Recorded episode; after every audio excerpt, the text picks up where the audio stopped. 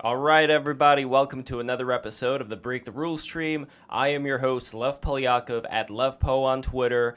We are here for an episode about artificial intelligence, talking about DALL-E with technologist Chris Bartlett and the wonderful Paul Town. Both of you guys have been on BTR before, and I'm so glad to have you back. And of course, we're going to have Gennady Stolyarov II, a big favorite of BTR, coming in here uh, pretty soon at uh, around 8 o'clock. And he is the chair of the United States Transhumanist Party. So he is going to give his input on what we have to expect with uh, artificial intelligence.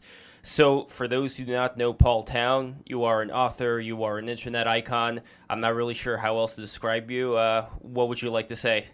I'm, uh, I'm honored to be here. Um, that's very flattering. Uh, I, I, you know, I, am trying to do better at uh, letting people just, just compliment me, even if they're wrong. But thank you, I appreciate it. That, that's a good, a good description. You're welcome. And I also love the avatars that you always choose. You choose these uh, unpredictable ones like this, uh, the Marvel, um, what do you call that thing? The uh, Funko Pop. Funko Pop, yes. And also that uh, shifty looking raccoon. I love that one as well, which I did a DALL-E image of, which I'm going to put on the screen right now for the people who have not seen it. And uh, you're not going to see it right now, but uh, the audience will. But you've already seen it, right? The, I've seen it, yeah yeah, the barn burning uh, over the hedge raccoons. Yeah, do you have access to that? Like the the uh, you have to like uh, ask to get like access to that, right? The DALL-E N- stuff. This is just DALL-E Mini. Everybody has access to DALL-E okay. Mini, but uh, this um, new one, DALL-E Two, I want to talk about that one as well. That one's supposed to be a very high quality uh, version, but I don't know. Like Chris, you are going to be way more of an expert than probably Paul and myself on the subject. You are a technologist, you're living in Japan, which I've always considered to be closer to the future than any other place in the world. So tell us a little bit about yourself, and uh, yeah, let's go from there. Uh, yeah, um, I, uh, I studied biology and psychology at university. Um, I worked uh, I worked first for Microsoft and some other technology companies, um, but I, I, spent uh, about 10 years in pharmaceuticals. Um, I uh, founded a, a ma- magazine, health magazine, um, which ran for a, about 18 months. Um, uh, and uh, it was kind of a, uh, it was kind of a, a, a unique thing in, in, uh, in sort of healthcare journalism at the time because it kind of opened up real knowledge about medicine and things. Um, but uh, I moved. I I'd been in Japan like 20 years ago, but I moved back uh, about 11 years ago, um, and uh, I'm been mostly writing. Um, and uh, although my my day job is kind of game game development, um, so I've released uh, like one game so far.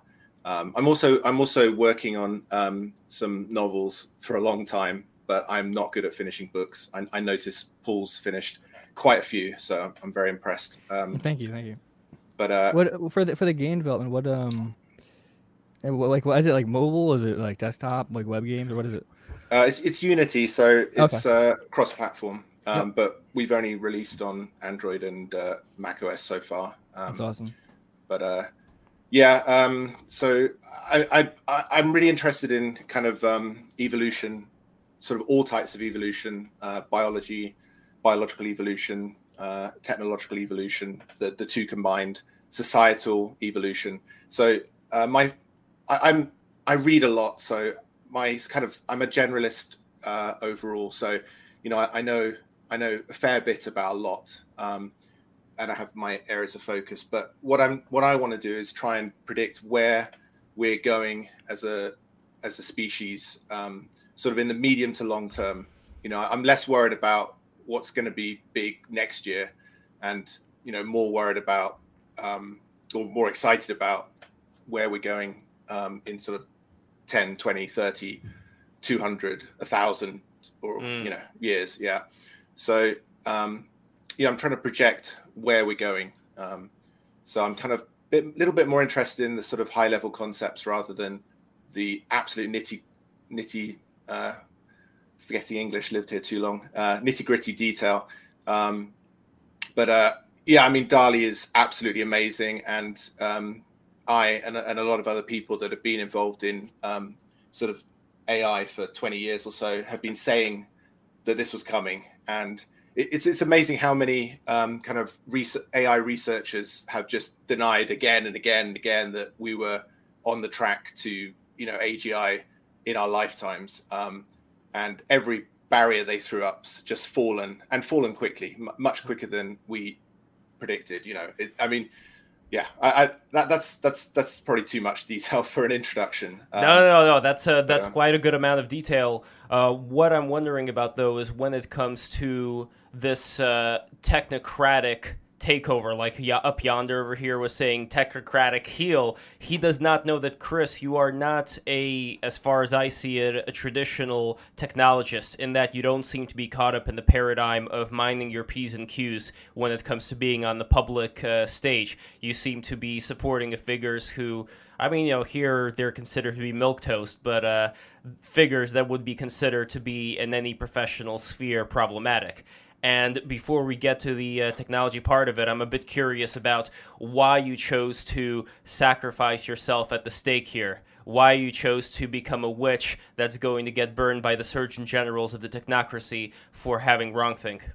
Well, damn, that's that's scarier than I, I'd been thinking. But yeah, I, I mean, uh, I, I, I mean, I'm looking for the truth, right? I, I want the truth. I want the truth about what's happening now. I want the truth about what's happened in the past and with those you know maybe we can get close to truth about what's happening in the future and uh, I, I mean to me like you know people not speaking the truth especially deliberately and, and disingenuously uh, it, it, i mean that's offensive you know uh, and I, I, don't think the people i'm supporting are particularly extreme i mean uh, well who would all, you say who are the big ones uh, elon musk i suppose um, uh, Eric Weinstein, um, uh, Jordan Peterson to some degree. I oh my not, god! Oh yeah. no, that's, that's I'm, a bit too far. As that, as, that as that de, as that demonified the uh, the video, but I mean, uh, I mean Jordan Peterson. I actually was a critic originally. Um, you know, I, I was more sort of Sam Harris's side of it.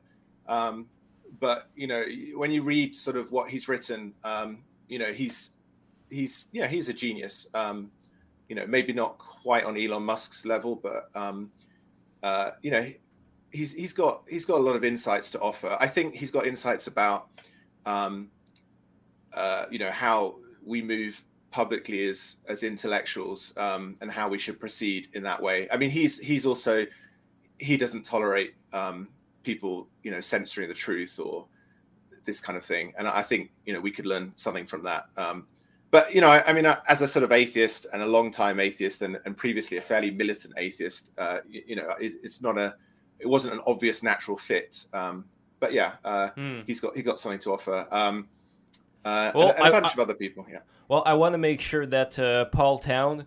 I want to hear what you think about Jordan Peterson since it just uh, came up right now. Mm-hmm. But also, I think it would be interesting to first get kind of Paul Town's version of uh, that uh, TED talk that was uh, done by Sam Hyde, where he talked about the future, like what things you see being on the horizon in the next, let's say, 20 years, and then okay. seeing if it matches up with anything that Chris considers to be where we're headed. One last thing for the people who are watching, you may have noticed that that ticker in the bottom does not have anything on it right now.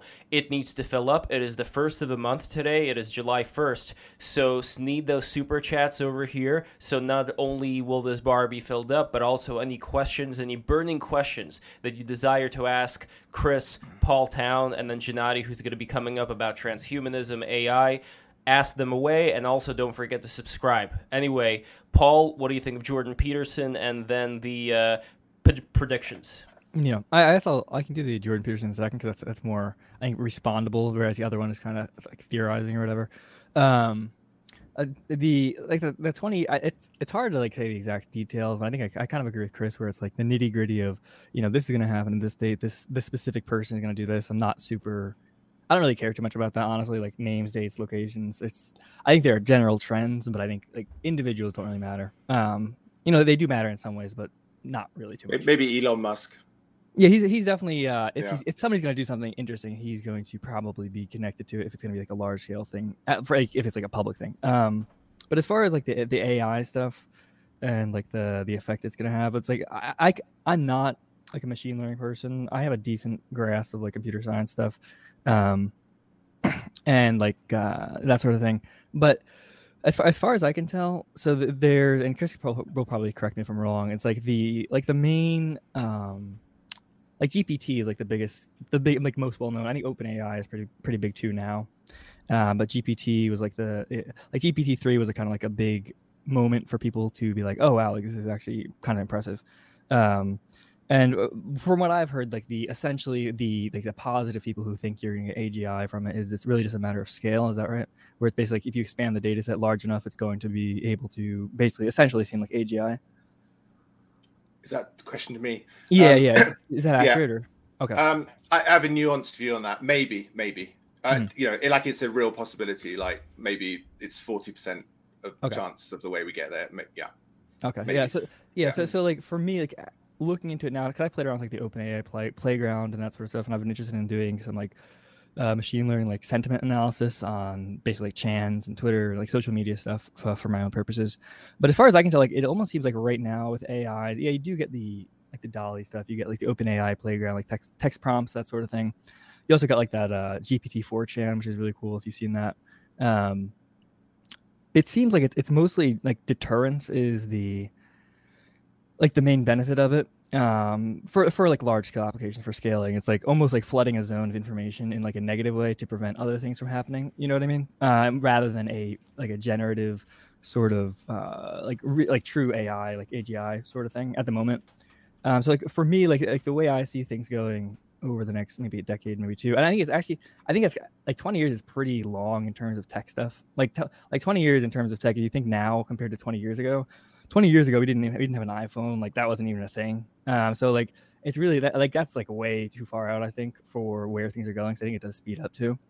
Um, but i think like like the real the real impact of, of ai and that sort of stuff is it's it's in the short term i don't know what scale that would be at is uh mostly deterrence right? Like basically you have like the government does this without AI, where they they release some information where they don't want someone to like know what's real or not, and then they basically release a ton of other information with that's kind of junk. Um, and I think you can you can see this on like Reddit, you can see this on Chans, you can see this on Twitter probably.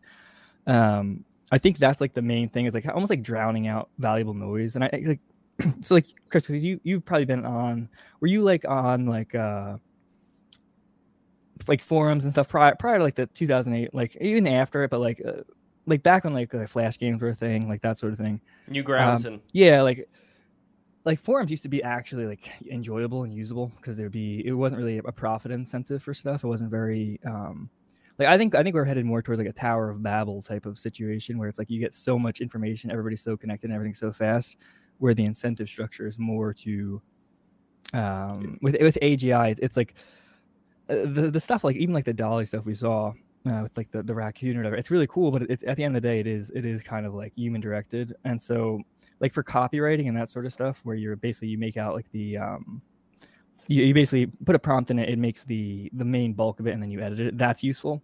Uh, but for actual generative stuff, um, I'm not sure how useful it is. Uh, so yeah, I, I don't know. I, I feel like I feel like for the most part, it's mostly like AI and tech stuff. It's going to going to result in people who are pretty smart and know what they're doing. Basically, uh, this flooding zones of information in a way that manipulates stuff, not in like a like really hyper intelligent way, just more like a brute force way. Yeah, uh, yeah. A couple of points on that one. Mm-hmm. Um, uh, yeah, I mean, I was on the internet fairly early, like uh, like right at the beginning of the '90s. Um, okay, yeah. as a as a kid, obviously. Um, uh, and yeah, I mean, the internet was, you know, free. Uh, conversation was free. It was uncensored. It was mostly fairly smart people that were talking. I mean, you know, it was totally different world from what we're looking at now. And uh, and even like what ten years ago, you could you know you could Google search and find useful stuff, right? You could find like intelligent uh, conversations. Um, it's so difficult now. Like everything's yeah. censored. Uh, Google's frankly useless for search now. I mean, you can't find anything at all.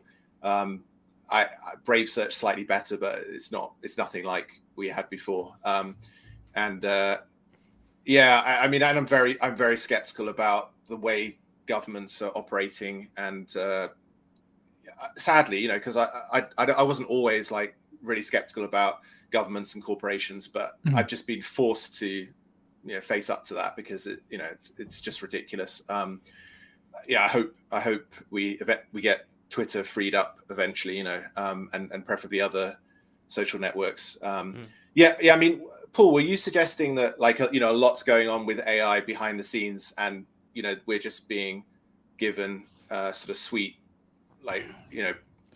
No, no. So, so I think, well, it's, it's for me, it's like a, like a, and this is gonna sound weird to probably younger people, but I think you'll probably get it, and uh, like everyone, everyone here talking will get it. But like, like usually, like porn is like the like the leading indicator like technology. Usually, like they'll, they'll like they invested in like the VHS, then the DVD over the or the other one, like the I forget the name of it. But I think like if we got AGI, I think if it was like capable now, if there if like there was like secret AGI research or secret, secret AI research that was like really advanced that we didn't know about, I think like there's so much money in that industry that I think we, we would already see like chat bots and and almost like like basically completely like computer generated like porn stuff because that's there's so much money in that already. You know, I think that would be like a good. So I don't see. I don't think there. I think there is stuff going on in terms of machine learning and stuff. I, I think I don't know. I'm not. It's it's it's weird to me because I think there you can. I think there's so much more that can be done with machine learning and AI that people aren't even thinking about. Like I, even the AGI thing. I think I'm a mm. bit more skeptical but I think there are some really interesting avenues for like going down to try to try to make that work.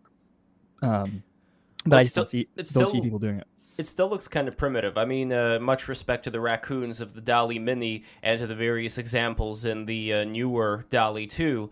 I could still tell that this is computer generated. And even the mm. compositions themselves, like there was this one piece of this girl with her cat, like this uh, artwork, and other pieces that were generated had the composition being very off. Like you can tell this was not well thought out as far as where the objects were placed.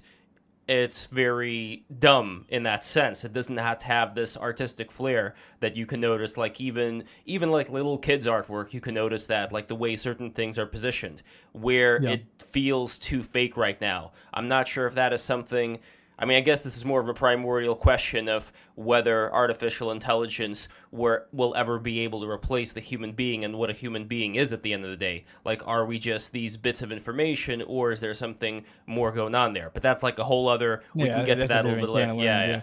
Yeah. Uh, but yeah, but uh, even like what you said there, whereas it's like it's almost like the uncanny valley, but it's like if you look at it if you look at it quickly you say oh that's cool but then you look into a little bit like, wait a second this is this is computer generated and i think that's like the main application possible for AI at this point, which is basically like a uh, uh, uh, that like in North Korea where they have like the, the fake the fake uh, towns, fake villages, um, where it's, it's basically at, on the surface it looks good, right? You see like these North Koreans on the computer and they're talking and and the, the newspaper is going by and, and like the people are happy. And then you look for a little bit, like, wait a second, that's, that's the same guy doing the same exact thing like a week ago in the same in a different video. Like, wait, wait a second. And I think that that's kind of the the main use at this point. Uh, like the the main like uh, app applicable use for large scale applications is pretty much just flood. You know, like I said, like flooding a zone. I I, th- I think Reddit is a really really uh, very this happens. I think definitely on Chans too, like 4chan, yeah. that sort of thing. Um, well, they call 4chan a containment zone for a reason. Yeah, yeah. Well, just because it's insane people. Um, but it's also yeah, smart, insane people. Um, but yeah, I, th- I think, um, yeah, no, I, I don't know. I, I think like that's like the the short term, and I don't know really can't really give a time frame because I do I do think 20 years is way too long uh, to give a prediction for tech stuff. All right, less than 20 um, years. Let's say I don't yeah. know five years. Yeah, I think socially it's it's mostly going to be um, it's mostly going to be used for deterrence and like basically obfuscation of things that people don't want to talk about. Because uh, you can do you can do the you, you can do the censorship stuff with like the hardline censorship, uh, but you can also do uh, like heaven banning where you use you use basically like machine learning and use like uh, bots to essentially somebody gets somebody gets banned and they're not they don't know they're banned they just basically have they're now they're in their own little zone where they, they make a comment somewhere and then bots will go out of their way to compliment them and agree with them and they think they're participating but really they are uh, literally just invisible and talking to robots. And how would it affect people when this whole thing keeps happening over years and years? Like I've even noticed now when I go to the beach, I notice these girls, you know, they're pretty girls, they're in their bikinis. The only thing that they're doing, pretty much, they're just photographing each other for social media. That's yeah. it. They go there, they photograph each other. They've become they've become machines to disseminate this information and that's it. Like they seem to lack any other kind of, at least when they're there, they seem to lack any agency to do anything else. That mm. doesn't mean that they don't have familial relations and you know certain personal things that they've picked up but it seems like the direction that they're going into ends up being more and more roboticized as the years go on and i don't just want to single them out i just think that there may be a lot more social pressure to keep on putting out more photos to keep yearning for more likes and that's kind of bringing them in much more maybe than uh, other people i know like specifically for women and girls like how is that going to affect them Yeah, I mean that's, that's like that's more sociology, but yeah, I, I do agree. It's like uh, a a few years ago, I think things pretty much flipped, where like the the online became more real than the offline uh, for a lot of ways. Like, especially like and that that sounds stupid. And that sounds like uh, you're just like uh, you're sitting in your basement all day, so you think it's more real. But in terms of like what people do and how they do even do events, a lot of it is to basically you do the physical event, uh, but you do it for the purposes of some social validation online, pretty much. Um, and I, th- I think that that is true. That definitely like uh, people are adjusting to the new economy and essentially the, the globalized sort of uh, social value system. It's Mm. not even like a. It's not like an explicit like point system. It's more of a, you know, oh, how many followers you have. Oh, you know what, you know, who likes you. Do how do, you, do people know you online? That sort of thing. yeah And I think I think that that uh that's more that's far that's like kind of away from AI, but it is it is definitely well that's sociology but the question is how does ai end up playing into that in the future so i don't know like chris uh, any opinions on that when it comes to social media the way people are affected by it right now you could say well that's just people being affected by other people but does ai already play a role i mean you could say maybe it plays a role in the algorithm of uh, what people end up seeing but how much further can we go with this? How much further can AI intercede between the person who's taking that selfie, the people who are seeing that selfie, and so on? Yeah, I mean a lot, everything. Um, I mean, and going back to the girls on the beach, just quickly. Uh, I, this, I mean, most humans have always, um, you know, done. You know, I, I don't want to disparage it, but you know, they've always done the sort of grindy work. I mean, whether that was like tilling the fields or whether it's taking selfies, you know. Yeah. Or whether it's asking people to subscribe right now to breaktherules.tv. Uh, go on. Um, yeah, so I mean, uh, that doesn't necessarily bother me, and I, I think as we enter a kind of age of abundance, you know, hopefully, if uh, people don't screw it up, um, you know, I think you know most people will spend a lot of time doing that, and that I, for me, that's fine as long as there's space for people to do more interesting things. Um, and you know, I, I mean, I, I have no problem with having a world full of people like that, um, as long as I can find you know a few people to have this kind of conversation with. Um, and it's a lot easier on the internet. I mean, uh, like my life, uh, yeah, I have a lot of, I have a real life, obviously, but I- I mean, a lot of my intellectual life is on the internet, and I probably wouldn't really have one except reading books if, if I didn't have the internet. Um, h- how far does, um, how far can AI take us? I mean, uh, we must be pretty close to an AI that basically just tells you how to live your life and does such a good job that you're very happy to follow it. I mean, yeah, I can see AI agents working for individuals and they kind of diplomatically communicate with each other and they work out, for example, that you know that the the girl on the other side of the subway train, uh, if you were to uh, you know speak to her and, and build a relationship, she would be you know your perfect match. Uh, you know, and and and sort of encourage you to go and make that contact, that kind of thing. And and you know, it, it would sound it sounds dystopian, but if it works, you know, if if if every time it gives you a suggestion, it works out great, um, you know, you're probably going to follow it. And I mean, we're already there, aren't we, with uh, YouTube or something like that? I mean, uh, the algorithm's pretty good at delivering the next Hmm. video you, you want to see, um, unless unless it's like a censored, you know, thing. Like how, uh, you know, Sure, but there is a big difference between videos where if you see a video and I see a video, it doesn't make the video uh, less available to other people. It's a resource that is uh, infinite in terms of the amount of people that could see it. Not so with other human beings. And that brings the question of how AI may affect for the positive or for the negative something like Tinder, for example, when it comes to there being a much more limited choice in the amount, let's say, of uh, females for the males, if females would end up going to, uh, you know, I, I don't know how much there is to that whole, you know, only picking, you know, six feet and uh, over. I mean, Paul, I don't know how much you know about that whole uh, dating situation. But uh, that is They, they Um, don't care about height. They just care about like clout. They care about Clout. Well, there we go. are on the internet, Yeah. So then the question is when it comes to artificial intelligence, does it keep more of that going on? Because right now there does seem to be kind of a uh, crisis when it comes to dating. Or does it uh, kind of create a situation where everybody's going to be compatible for everybody else in the exact right way? I don't know if you've done research when it comes to yeah. like that. Yeah. I don't. I don't really. I don't really think. Uh, I, I think.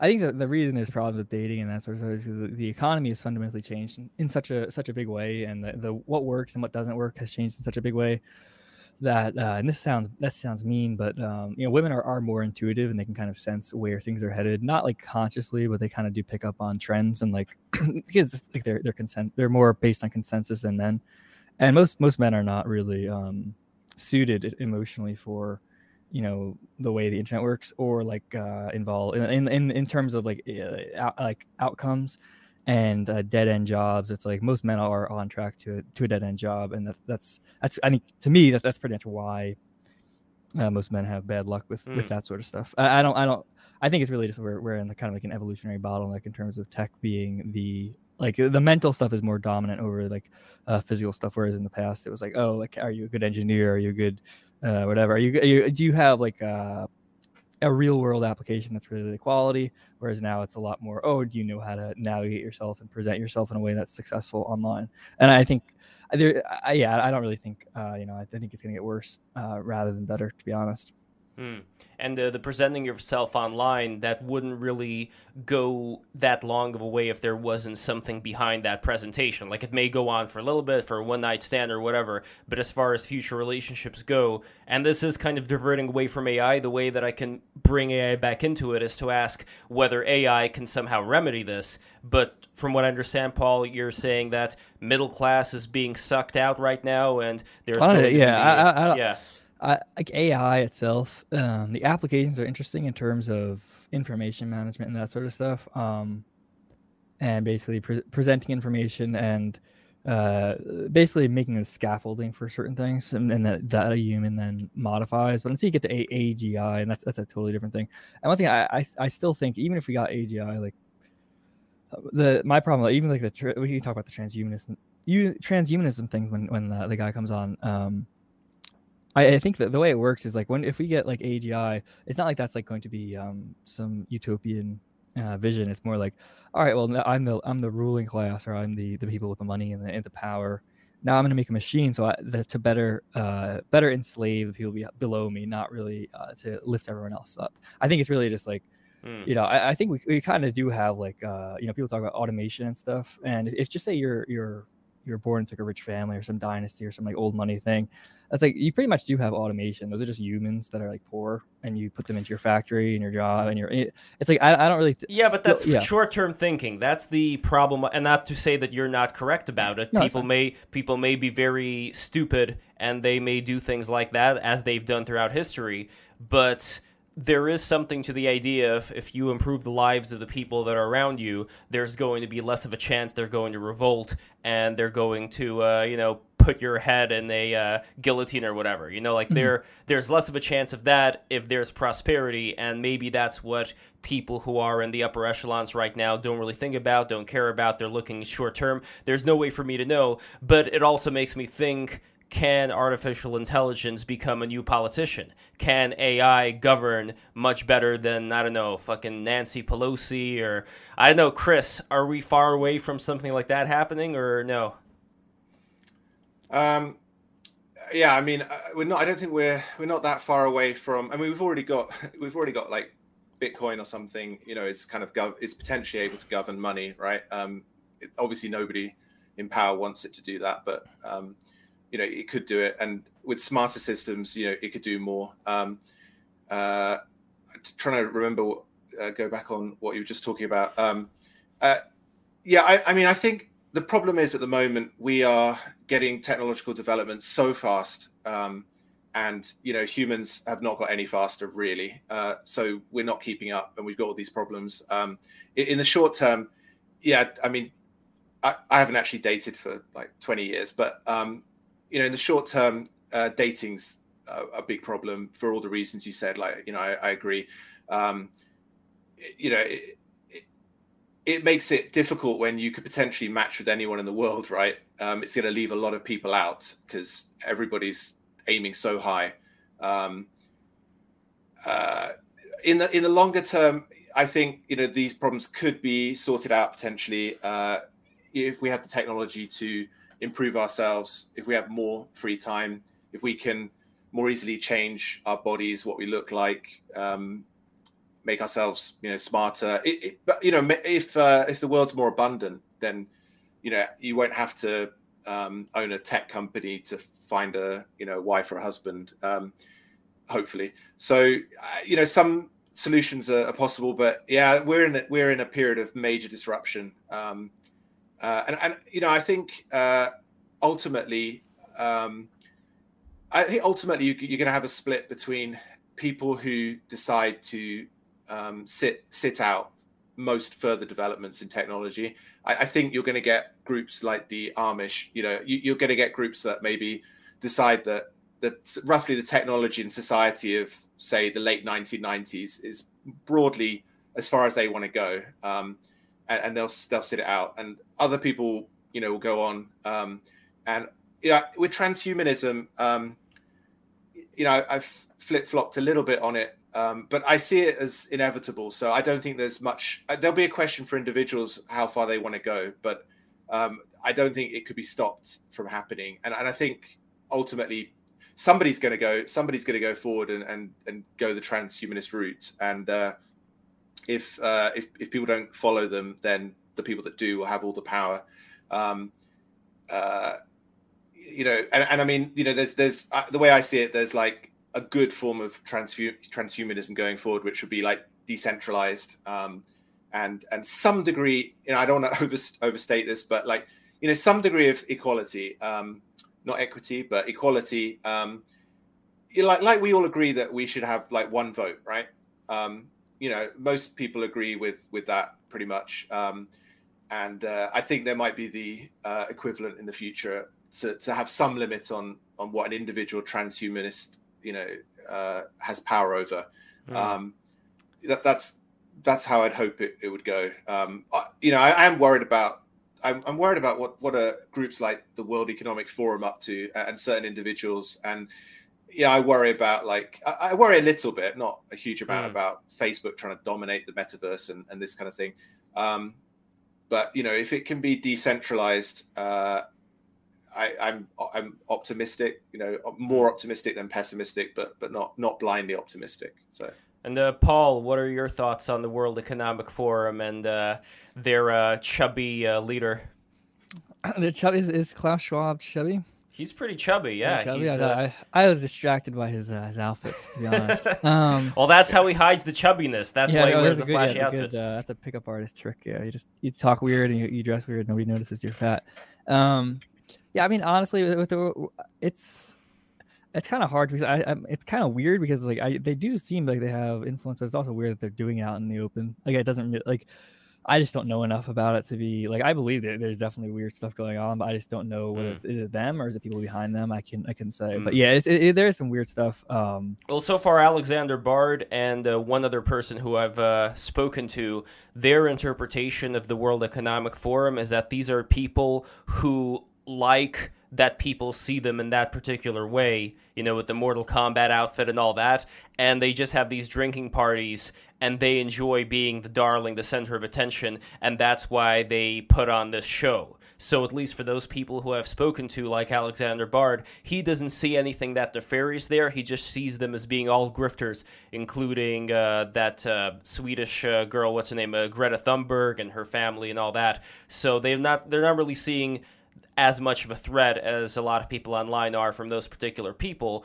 As far as what you said earlier, though, about uh, politicians being able to, or some kind of leader being able to utilize uh, artificial intelligence, what I don't really understand there is when you utilize artificial intelligence, it's almost like you're sacrificing a huge amount of willpower for this thing that tells you what to do and how to act, and maybe what you're saying, Chris, is that that's going to bring people more power because they're going to know exactly the right things to do at what uh, time to do them. But isn't there also a double uh, double edged sword situation here? where a person would lose their own ability to process information, lose their own ability to have enough willpower to get up in the morning without having some kind of a uh, chip, you know, create an electric impulse that forces them up. You know, like just basic human things that we're used to. It almost seems like if we don't work on that shit, it ends up degrading over time. And I don't know whether that's going to be good or not in the future.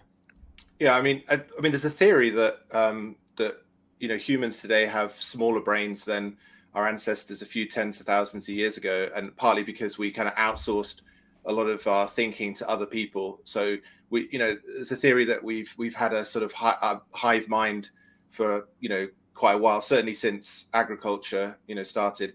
Um, and you know, there's I think there's there's a trend towards that over time, right? Um, that doesn't mean I I want it. You know, um, I, I, think at some point we have to draw a line. Um, I you know I, I don't want to see like a, a hive mind.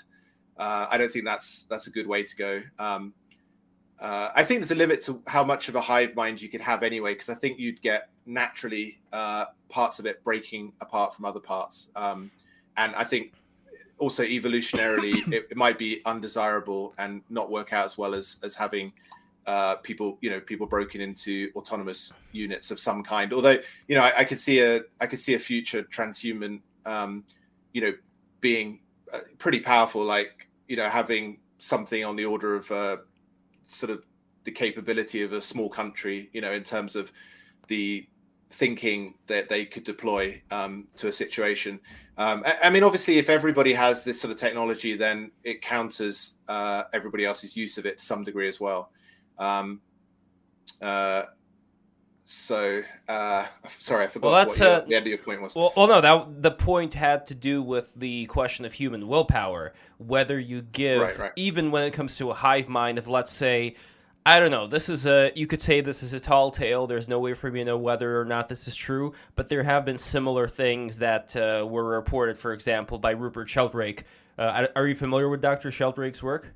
I'm not great with names actually, so I might be familiar with the work, but unfortunately, uh, Paul. Paul, do you know Rupert Sheldrake? I don't think so. once again, yeah, it's the same thing. It's I, I don't really like the the trivia. Like I, I was thinking in a dismissive way, but like the the when it comes like to the, a hive mind, let's like say or, I don't I don't remember that stuff, but I might be familiar with the work. Yeah.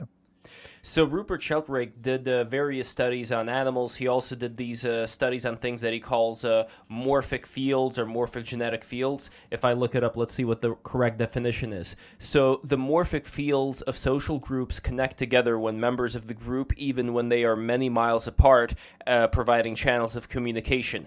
So a lot of this sounds very woo, and I understand, Chris, uh, you're you're an atheist. I don't think that you believe in any supernatural things.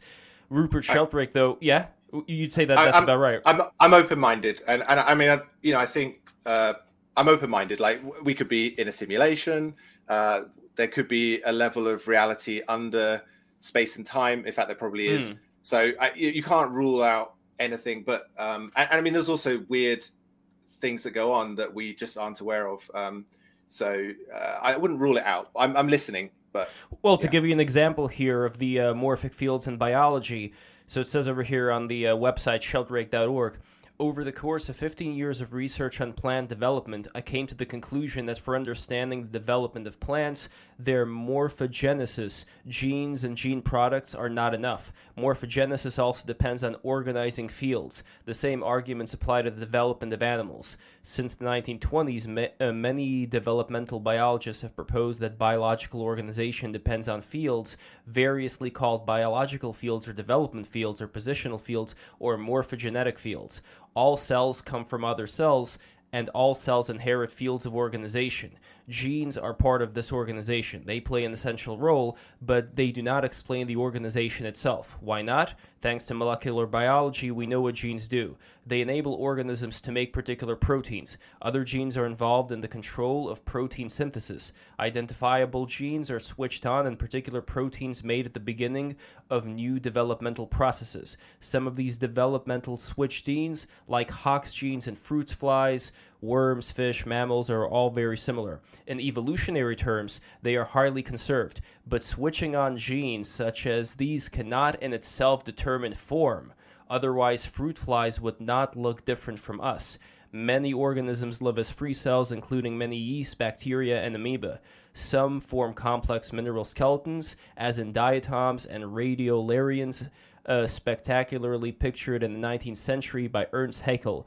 Just making the right proteins at the right times cannot explain the complex skeletons of such structures without many other forces coming into play, including the organizing activity of cell membranes and microtubules. Okay, so anyway, I think you guys get the idea here of like these fields that he's talking about in um, creating a form. The reason why I bring that up is same why I would bring up this uh, possibly tall tale of these Aborigines talking about how when the hunting party goes out, they're able to know, they point to their heart, they're able to know whether the hunting party is successful or not way, way, way before they come back from the hunt itself. So they know whether to organize a party or whether to just sit and sulk.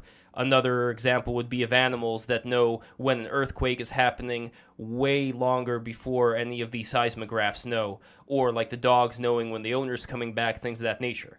So the reason why I point all these things out is going back to the question of artificial intelligence, what that is going to do to the human mind if these things are in play. If these well, things are in play, I wouldn't worry as much. If, the, if these things are in play, then wouldn't that affect a lot of these natural processes that we may be taking for granted.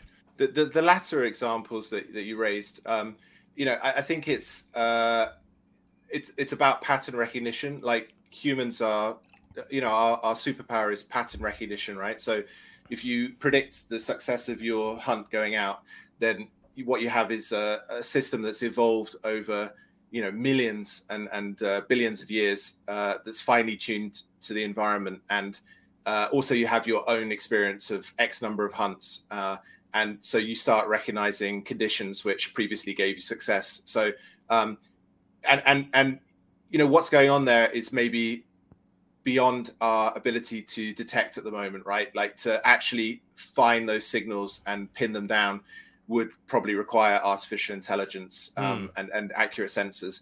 So well, it looks like it looks like magic, but it's actually the product of millions of years of fine tuning by evolution and a fair amount during growing up. Um, go, going back to the, but then going to the uh, the idea of these biological fields, I, I don't 100% get the point there, but but I, I think maybe I can I give you one, one final. I can give you one final thing about the fields. So it says over here, the fields organizing the activity of the nervous system are likewise inherited through morphic resonance, conveying a collective instinctive memory each individual both draws upon and contributes to the collective memory of the species. This means that new patterns of behavior can spread more rapidly than would otherwise be possible. For example, if rats of a particular breed learn a new trick in Harvard, then okay. rats of that same breed should be able to learn the same trick faster all over the world, say in Edinburgh and uh, Melbourne. There is already evidence from laboratory experiments discussed in the New Science of Life that this actually happens. So that kind of takes us away away from just the standard uh, yeah. way we think about evolution, and it brings us to something that I think artificial intelligence locking people into this particular hive mind may block them from certain things of this nature that we're not aware of. Yeah, I, I have heard that theory before. The example I heard was something along the lines of, uh, you know, when cars were first invented, they were very hard to drive, and as more and more people became able to drive cars, it became easier and easier.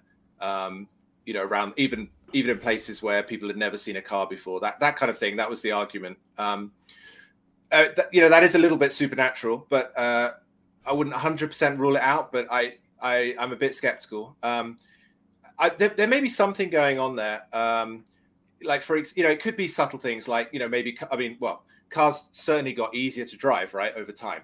Um, and we're almost at full self drive where anyone will be able to drive a car. You know, um, so you know that could be a factor. Um, also, even if people, uh, you know, in some remote village hadn't ever seen a car or anything before, they might well have received knowledge of, of other piece of technology which feed into it, like you know they might have seen some simple piece of equipment where there's a, a dial is turned right and, and that mm-hmm. wakes them up to that kind of uh, that that module of um, human knowledge, right?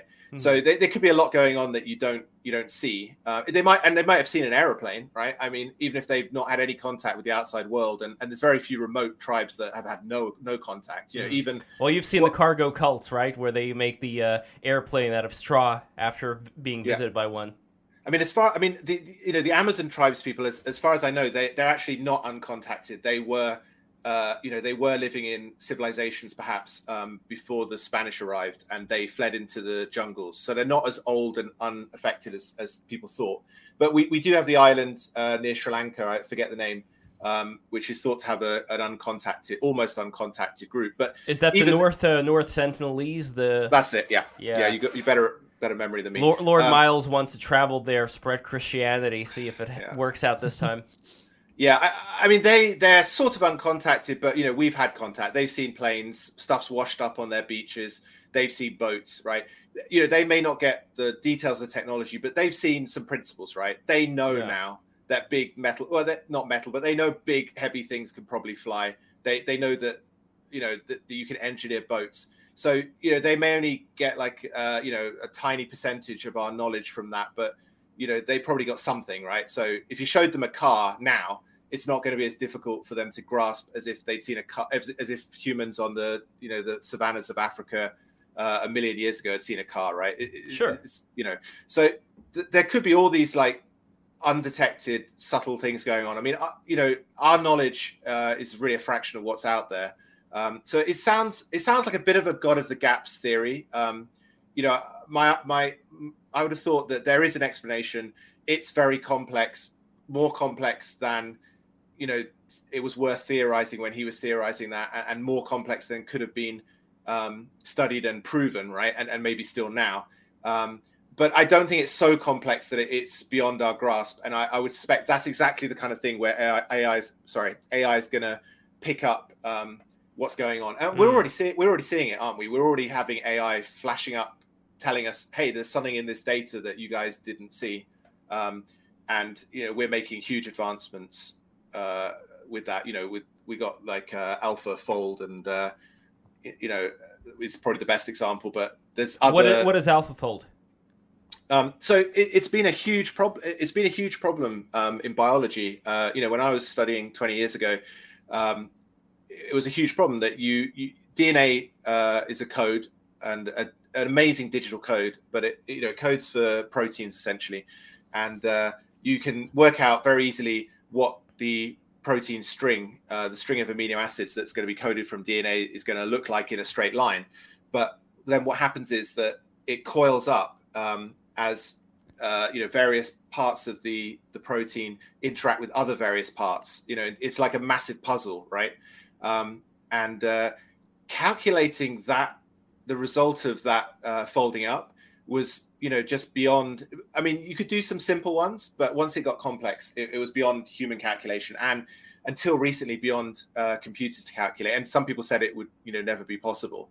Um, but uh, and, and actually our progress uh, completely flatlined really almost completely flatlined um, until uh, deepmind you know uh, developed alpha uh, AlphaFold, which um, which was able to find through a sort of string of processes, was able to find various ways of various steps that it could take uh, using existing or possibly new uh, mathematics to uh, roughly work out what this folding would be. I think I think it's up to like beyond seventy eight percent effective now, whereas humans had not really reached more than fifty percent or maybe forty percent, something like that. Um, so it's absolutely huge. It is huge. Um, it, I mean, it's. I think it helped with the production of uh, vaccines during the pandemic because they were able to do like ten years' work in a day um, on on that kind of thing. Um, and, uh, and and you can scale this up because what this is going to enable us to do in the future is we're going to be able to not just simulate how one protein is, is folded. We're going to be able to simulate whole cells in uh, in in supercomputers, and we'd be able to eventually, you know, test you know a million possible drugs in a million simulated cells you know in a few wow. in a few sec few seconds and ultimately you could scale it up to a, a simulated body right where every every piece of uh, biochemistry is is operating in the simulation I don't think you'd need that level in a in a simulation that you're going to play in, like in the metaverse or something. But it would be extremely useful, you know, to have simulated lab rats. Um, mm. You know, and, and well, that's coming. Yeah, I could see that going in different ways. I would really love to get Paul Town's opinion of uh, that uh, as well. Paul, where you mm-hmm. expect it to go uh, medically, but also maybe we should save the question of willpower for when Gennady gets here, because I think Gennady's going to be more on. Uh, I have no idea what your opinion is on the willpower question, but I would love to have a back and forth with Gennady about this as well when he comes in. But back to the medicine then. What do you yeah. uh, what do you uh, think, or what are you curious about when it comes to these medical applications of AI being able to do all these various things with cells, how it can be used and how it can be misused? Yeah, no, that's uh, that, I think outside of the thing we were talking about earlier, that is like probably one of the biggest things for medicine and even for mathematics, there's I, I, was this is a while ago, so I'm probably not getting the, the details exactly right, but like it was probably a year or two ago I was looking into this, and um, like a, a big application of like machine learning and, and that sort of AI sort of stuff is like it's kind of like rec- recursive machine learning where you have a machine learning, you have basically have it's like two models inside each other. It's, it's kind of hard to explain. I don't completely understand it because I'm not a uh, machine learning engineer, but um, like for basically what they would do is they would they would basically be running these calculations and then also have another another model inside of it or looking at those calculations to see if there's anything valuable in that and yeah i, I do think with the with the ai with machine learning stuff that is you know probably i think the most tangible thing it, it, like agi is something that's kind of a little less tangible but yeah, you can definitely see the uh yeah like the, the like fold at home and that sort of stuff um or whatever the I, I once again i'm not a medical person so but um yeah, no, the, the that's actually really useful because you can run simulations, like you were saying, like Chris was saying, and um, I think that will be very beneficial. I, I do say I think I do think tech people and I think um, like mathematicians especially they're the most visible because they're they have like super autism because they're like super smart. Um, but like like tech people, uh, computer science people, that sort of thing, they're I think there's a, there's a certain lack of uh, liberal education, and I don't mean liberal in the sense of like uh, politics, but in the sense of uh, liberal arts in terms of like philosophy and thinking and like um, kind of realizing the interconnectedness of systems. And I, I, think that does cause a problem with the the use of medical stuff because, like, yeah, it's like uh, like people kind of get this at this point. Like if you if you take Adderall uh, or if you take like you know somebody has ADHD, you give them Adderall as a kid, it might work for a while, but there's like there's like second order and third order effects. And I think it's a pretty big thing that uh, for some reason, whether, whether it's the medical community, whether it's the, uh, I think I think people have lost the ability to kind of understand the interconnectedness or like the the holistic approach to stuff. Uh, but in terms of like knowing, understanding like how to build different compounds and that sort of stuff, I think yeah, I, I do think AI will be very uh, useful. It, it probably, it, I think it is pretty useful already, right? Mm when combined with something like uh, g- uh, gene editing, if we're talking about CRISPR, various things that may be done right now in China, for all we know, like these human animal hybrids or whatever, mm. whatever they're up to there over there, those naughty, naughty uh, communist yeah, party. Yeah. yeah, exactly. So when it comes to all of that, and combine that with AI, what do you think are some of the more colorful uh, results going well, I, to be? I, yeah. I, think with even with like CRISPR, I, am kind of skeptical of that stuff. I think a lot of it, I think some of it's real, but also some of it is funding bait, like mm. like basically overselling to get funding. Um, and you see that a lot with like quantum quantum computing and that sort of stuff. Um, but I think with uh, more specifically AI and and uh, just like CRISPR, that's like related. To, they, they map out stuff. Uh, with like gene editing and that sort of thing. I think uh, I think people are going to run into the problem of like good genetics are usually the result of good choices over time uh, generally speaking like what like wise life choices like self-sorting and when you when you start messing with that sort of stuff you kind of ruin social incentives and you kind of uh, mess with the natural way things flow and that's not necessarily bad but i think i think it can it, it can end up in um yeah i think i think the cause and effect of you know a life well lived so you're successful so you get like a a quality woman and you have you know quality kids they get to go they're around quality people because oh, they're around other successful people.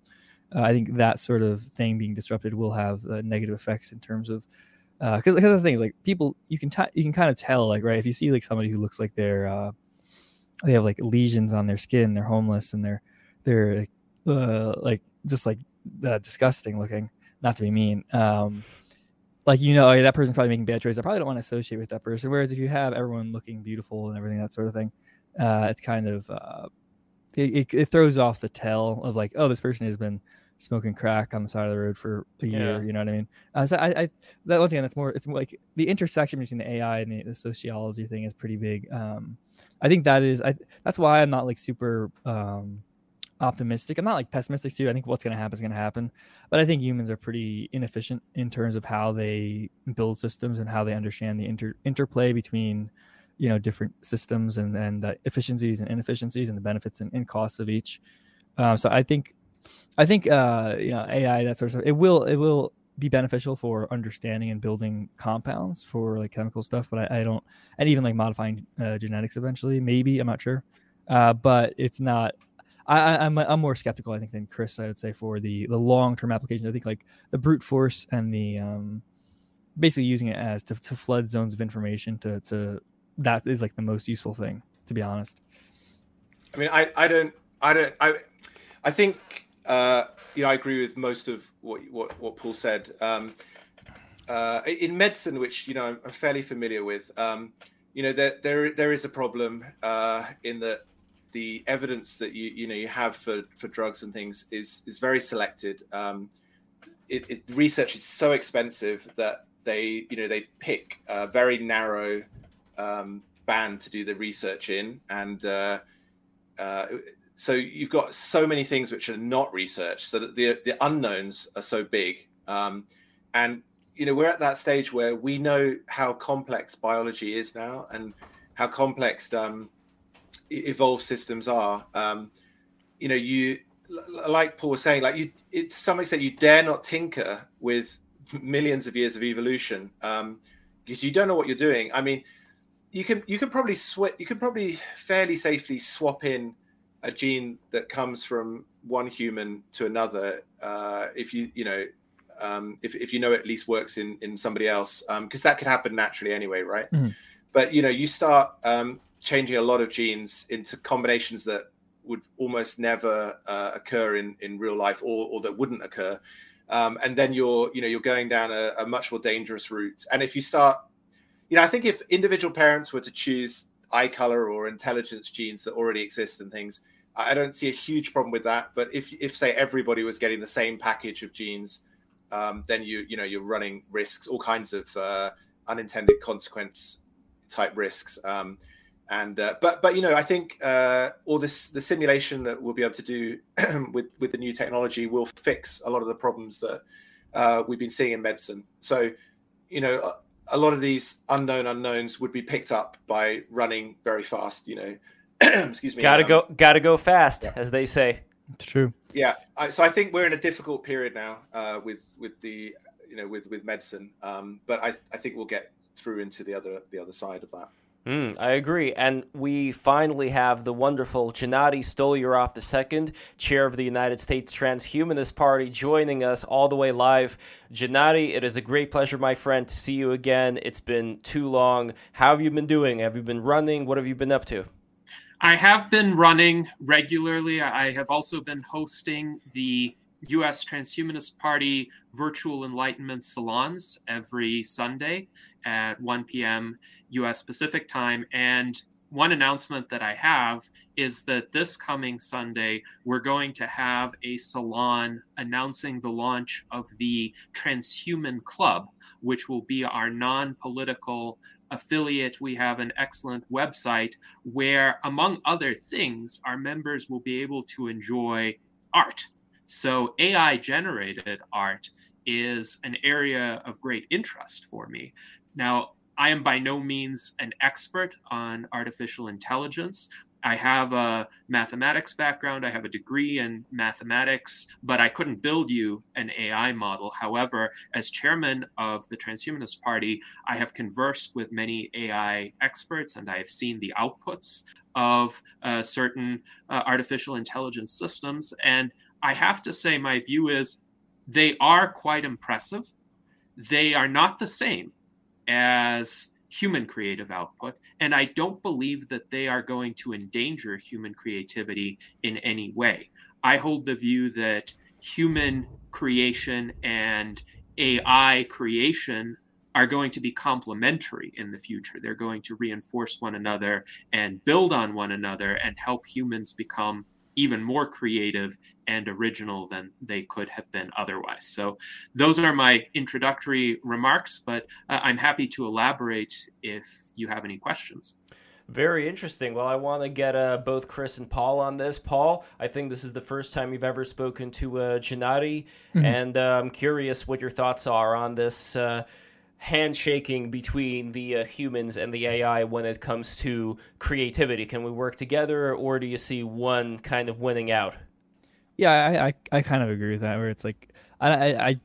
I have I've I've yet to seen the AGI or the uh, you know I'll believe when I see it. I think it might happen, but I, I think it's a little harder of a problem people think. Also, but, but yeah, I do agree that I think the AI, uh, like for, like for me, like the background I have and like the stuff I've seen is like um, people will use uh, basically machine learning and, and AI stuff for uh, basically copywriting and basically making the, the scaffolding for uh, you know content, whether it's writing or something like like a like a, a landing page or something, and then edit it and like like uh like Gennady said, basically using it as like hand in hand, pretty much. It's a tool, right? It's a you know it does like make work that is kind of you just for a certain type of project.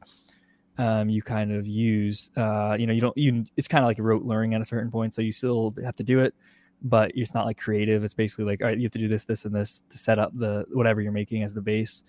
Um, it's almost like if you're like a painter and you're you're basically you have an assistant who sets up the the canvas and he sets out your um your paintbrush and your your your your paint and that sort of stuff prior to you getting there. It's like similar to that. You know, you're the one doing the painting at the end of the day, but they're they're getting the supplies and they're getting it arranged in a manner for you to uh, make stuff. So yeah, I, I definitely agree. That's the um, I think that's the most feasible for like the positive generative uses of AI at this point what would you say are the uh, negative generative uses? Like Gennady, I know that you are a big uh, transhumanist aficionado, obviously, but if you were to play devil's advocate and see where exactly artificial intelligence, both in the creative sense or in the other sense, would be able to rob humans of their own willpower, which is something that I also want to talk to you about a little bit later, what do you see that being?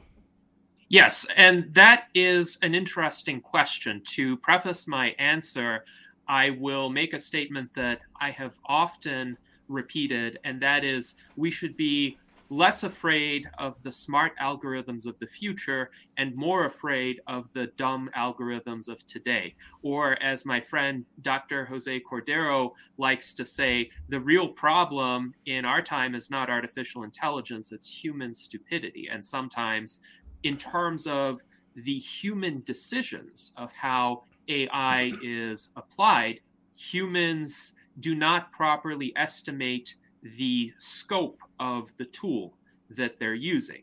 And they may attribute certain powers to this tool that this tool does not have, or they may embed it in a certain decision making framework that wouldn't make sense anyway. So, uh, my greatest concern with AI today is the use of any sort of autonomous killing system. So, uh, that would be, for instance, a drone which instead of being flown by a human operator, even a remote human operator, has some sort of targeting algorithm and automatically decides to fire a missile without any human intervention. Now, clearly, that is not an artistic AI, that is a murderous AI, you could say.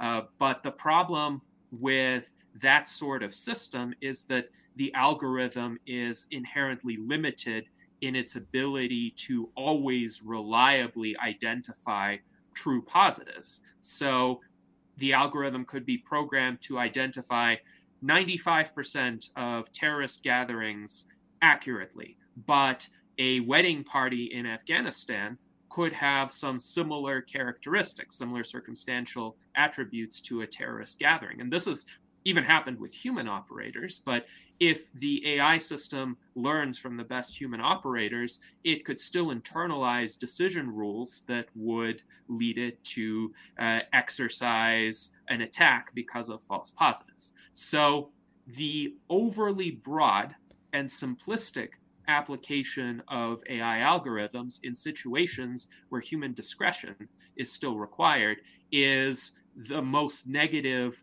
possibility that I see today and in the near term future. as the algorithms become smarter and more refined and more discerning, the possibility of false positives will actually decline. So, as with a lot of other phenomena, I would say we are living through the most dangerous period uh, in human history right now, and the most problematic period in human history. But in terms of art, there are still limitations to AI systems. And to understand those limitations, one has to look at a system like DALL-E 2, which is quite impressive. You could put in a text prompt and it will generate a bunch of images that seem to be quite relevant to the prompt. However, there's still the role of human curation in those images. The best DALL-E 2 images that you have seen were selected from an assortment of uh, many images that the system generated. And some human being looked at them and decided, well, this one looks uncannily like how I would have created uh, this type of scene, or how a great artist I can think of uh, might have created this kind of scene.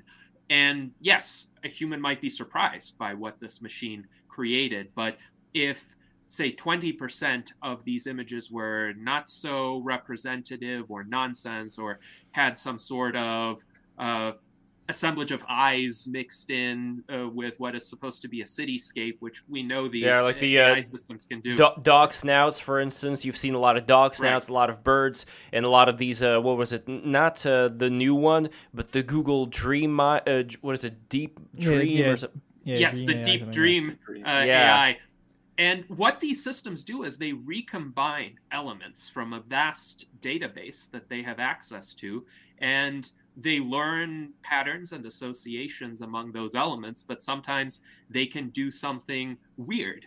And their creativity arises in part from their ability to do something weird and combine elements that humans wouldn't ordinarily think of. But if we want that AI to create something more realistic, more representational, something that doesn't uh, look like an odd dream where various elements blend into one another, then human curation is really helpful for that purpose because a human interacting with the AI would be able to say, well, this is more like an actual landscape that you could see in the real world and walk around in. Yeah. It doesn't have any eyes or snouts. And furthermore, when these systems are developed, you can bet that they involve some human curation as well, some human testers giving feedback mm. at various stages in order to adjust the parameters of the system hmm. so that it gives more realistic outputs or outputs that humans would be better able to identify with.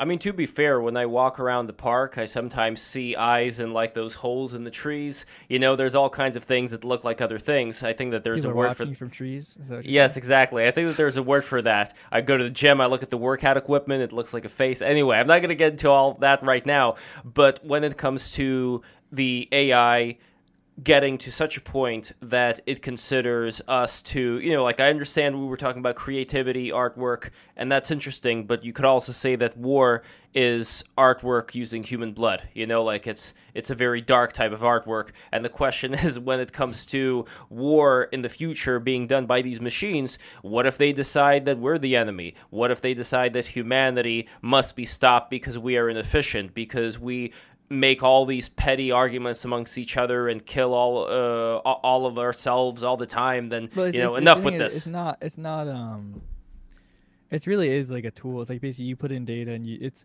until you get to the point where, and I, I'm I'm skeptical if we will get to that point.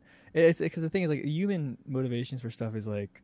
I'm hungry or I'm uncomfortable mm. or I want something. It's, it's like a chemical basis for some imbalance that we're trying to balance out all the time and that just that drives that essentially drives behavior whether it's you know oh i'm hungry oh i want to have sex oh you know i'm lonely oh i'm bored or i'm angry.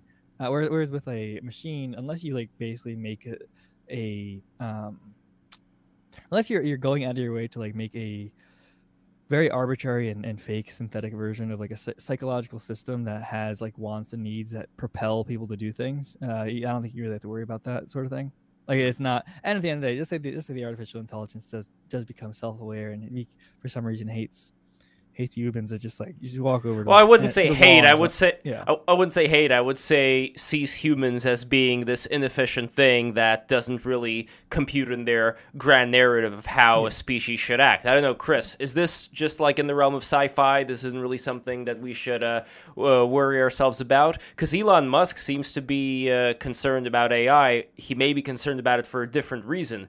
Do you know like what his reasoning is, and in general, what your thoughts are on that whole, you know, kill all humans, uh, robot stereotype that I'm talking about? Yeah, um, I, I think actually I, I'm pretty much aligned with Elon Musk on this. Like, I think Elon Musk's uh, uh, thinking is that it's AGI is inevitable fairly soon, um, next 30 years, but could be any time. Um, and uh, you know, I think he, I think he sort of like me hopes and can see reasons why it might be okay. Um, but uh, I, I mean, really, it's an un, it's to some degree an unknown quantity, right? I, I think the idea that it will wipe us out, Terminator style, is is. Um, I, I mean, if it's if it's too dumb, then uh, like Gennady said, you know, that's the risk, right? Um, or if it's been programmed to do it by us, uh, you know, that's that's a risk, right? But a really smart AI, I, I mean, we, it, I think by the time we get AGI, and we're almost there now, uh, in terms of like, it doesn't actually take that many resources to keep humans alive. Not when you compare it to the the universe at large, or the solar system, or even the Earth, really. So, uh, I mean, an, an an AGI, a super intelligent AGI, like it's it's going to keep us around if it can. Uh, the only time, the only reason it might get rid of us if, is if we threaten it. I think, um, but it, it, makes a lot of sense on, on, many levels to keep us around. Um, partly for all that unknown, unknown, uh, evolved, um, you know, information that, that's that's that's present in us. I mean, we are humans are information in you know information in flow. Uh, we're, we're information that's moving. Um, through time and space and, and, has been for a very long time. Like it would be very, very difficult to replace us by uh, simulation or, you know, very, very difficult. Uh, even a, a, super intelligent AI without completely simulating the solar system could not replace us. So it makes perfect sense to keep us around um, uh, as long as we're not threatening it. Um, which we probably wouldn't be within a few hours of a, of a super intelligent a, AGI popping up. Um, so I don't I don't see a smart AI wiping us out. Um, I, I, think uh, you know DALL-E two is not perfect, but uh, re- I mean, and what it is doing, like other people said, is is that it's uh, taking all of the art that's been done before, um, and it, it's it's spotting patterns in how how it's combined and relating it back to words, and then you're able to you know put your words through the filter it's created, and and it can generate these things. I, so it, it's not the highest level of creativity but you know my opinion it is the creativity that most humans uh, are engaged in you know so for example for me in, in, my kind of day job uh, making games uh, i could probably ask DALL-E. I could show DALL-E to um, a couple of models that we want to put in the game for enemies say and say you know make me a hundred more using different animals as a base or something like that, and it would instantly produce all those for me. Um, would save me a huge amount of time. I could do that with a, an artist. I could ask an artist to do it, but I'd have to pay them, um, and uh, uh, and I might not like the result, right? But so it would be hugely useful for me, you know, like like Paul said, um, and and I mean AI is already being used uh, to help programming, for example, things like Copilot and, and other other things um, can, can sort of guess what you're going to program next. And I think, unfortunately, maybe for me, I think we're getting to the point where the next version of DALL-E might well be able to just program up a game if I described it in words. Um, mm. I also think uh, I think we're getting close to where DALL-E could read a novel and produce, you know, 50 different versions of the Hollywood movie in, you know, half an hour. And but you'd still have to choose one, right? You'd have to choose one, but we can have another uh, another another AI which uh, chooses them, right? And it, it, could, you know, the AI could be trained on a data set of people choosing the best movies, right? And, and, it might well become better at choosing movies to to uh, you know, release than Mm. a human would. So I, I don't I don't really see a limit on Well, where where it can go. there's a very interesting thing you brought up, which I wanted to eventually get to. If we're talking about entertainment, not just art, but entertainment that people consume, are you guys all familiar with uh, this thing that occurred uh, a couple of years ago El- called ElsaGate? Yep, yep. All right, Paul, you know Gennady, do you know ElsaGate? I am not familiar with that incident. Okay, Chris, do you know ElsaGate? Don't know it by that name, but I can kind of guess what it might have been by the name. But I'll let you tell tell us. Okay. Yeah. So ElsaGate was this situation where on YouTube there were these uh, producers of content that got their videos to millions and millions of kids just by putting out the right combination of things according to certain keywords. So, for example, they would have people dressed up in Spider-Man outfits and the Hulk outfit and the princess outfits, and they'd be, you know, playing like, you know, like an enter- entertainment for little kids. But then, for some reason, they were bringing in things like uh, abortion, needles, you know, all kinds of weird things that had nothing to do at all with uh, these characteristics. But for some reason, maybe it was because of the artificial intelligence, I don't know. These were the things that were chosen by these producers to put out. And it worked really effectively on the algorithm. And uh, this probably, I don't know, like Paul, do you think that something like that would screw around with a child's head? Like yeah, seeing, it, was- like, yeah, it was basically them. Uh, basically, they were optimizing for whatever algorithmic like uh, selection for to get in front of kids because then they could sell, you know, uh, basically farming AdSense pretty much. yeah. Um, yeah, no, that definitely, definitely. Uh, I'm sure people got disturbed by. it. I'm not sure. Uh, Yeah, I, I don't know. I, I've, I, if I feel like I probably did like if a kid watched it, like some of them would get messed up by, but most of them probably just like turn it off. Like, what is this? You know, I'm not sure. Mm. I, I don't know enough about kids to. The reason why I bring it up is that there seems to be a lot of entertainment, like not even with the needles and all, all kinds of weird stuff, but just like the basics having really bad color design. For example, if you look at a, uh, let's say I got, oh, I got a lot of good books here, but for example, oh, here. Here, Spirited Away. So, for example, if you look at the quality of this, you know, this is like for kids too. It's for adults as well. But Spirited Away has these incredibly beautiful illustrations, like really top notch color design. When you compare this, like seeing this, to seeing the Elsa Gate stuff, which is still out there, just not like with the needles, but it's still out there in terms of very stupidly drawn characters, really bad colors, you know, like very bright, overly saturated colors to get the kids' attention. Things like this, I think, contribute to like a lowering of standards. I even see it in like the Nick Jr. shows, like Dora the Explorer, you know, things of that nature. It seems like these things, maybe their intention wasn't to dumb people down, but it just seems like the more you stare at things like that, the more the dumber you end up being. I don't know. That could just be my own bias, but the reason why I bring that up is that that seems to be like the lowest common denominator stuff. And how much would entertainment in the future go into that idiocracy mode, go into hmm. that whole l- lowest common denominator? So I don't know.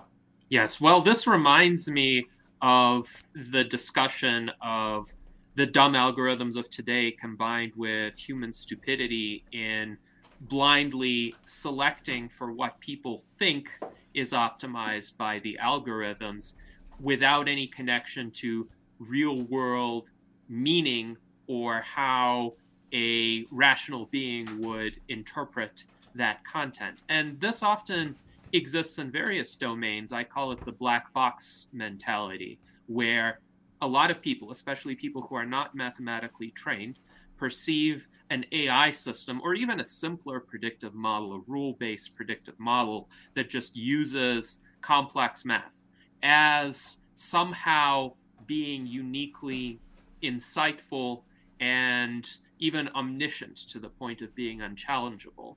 And they think, well, if this sophisticated mathematical system tells us X, then we had better do X because this is a cutting edge system that optimizes for everything.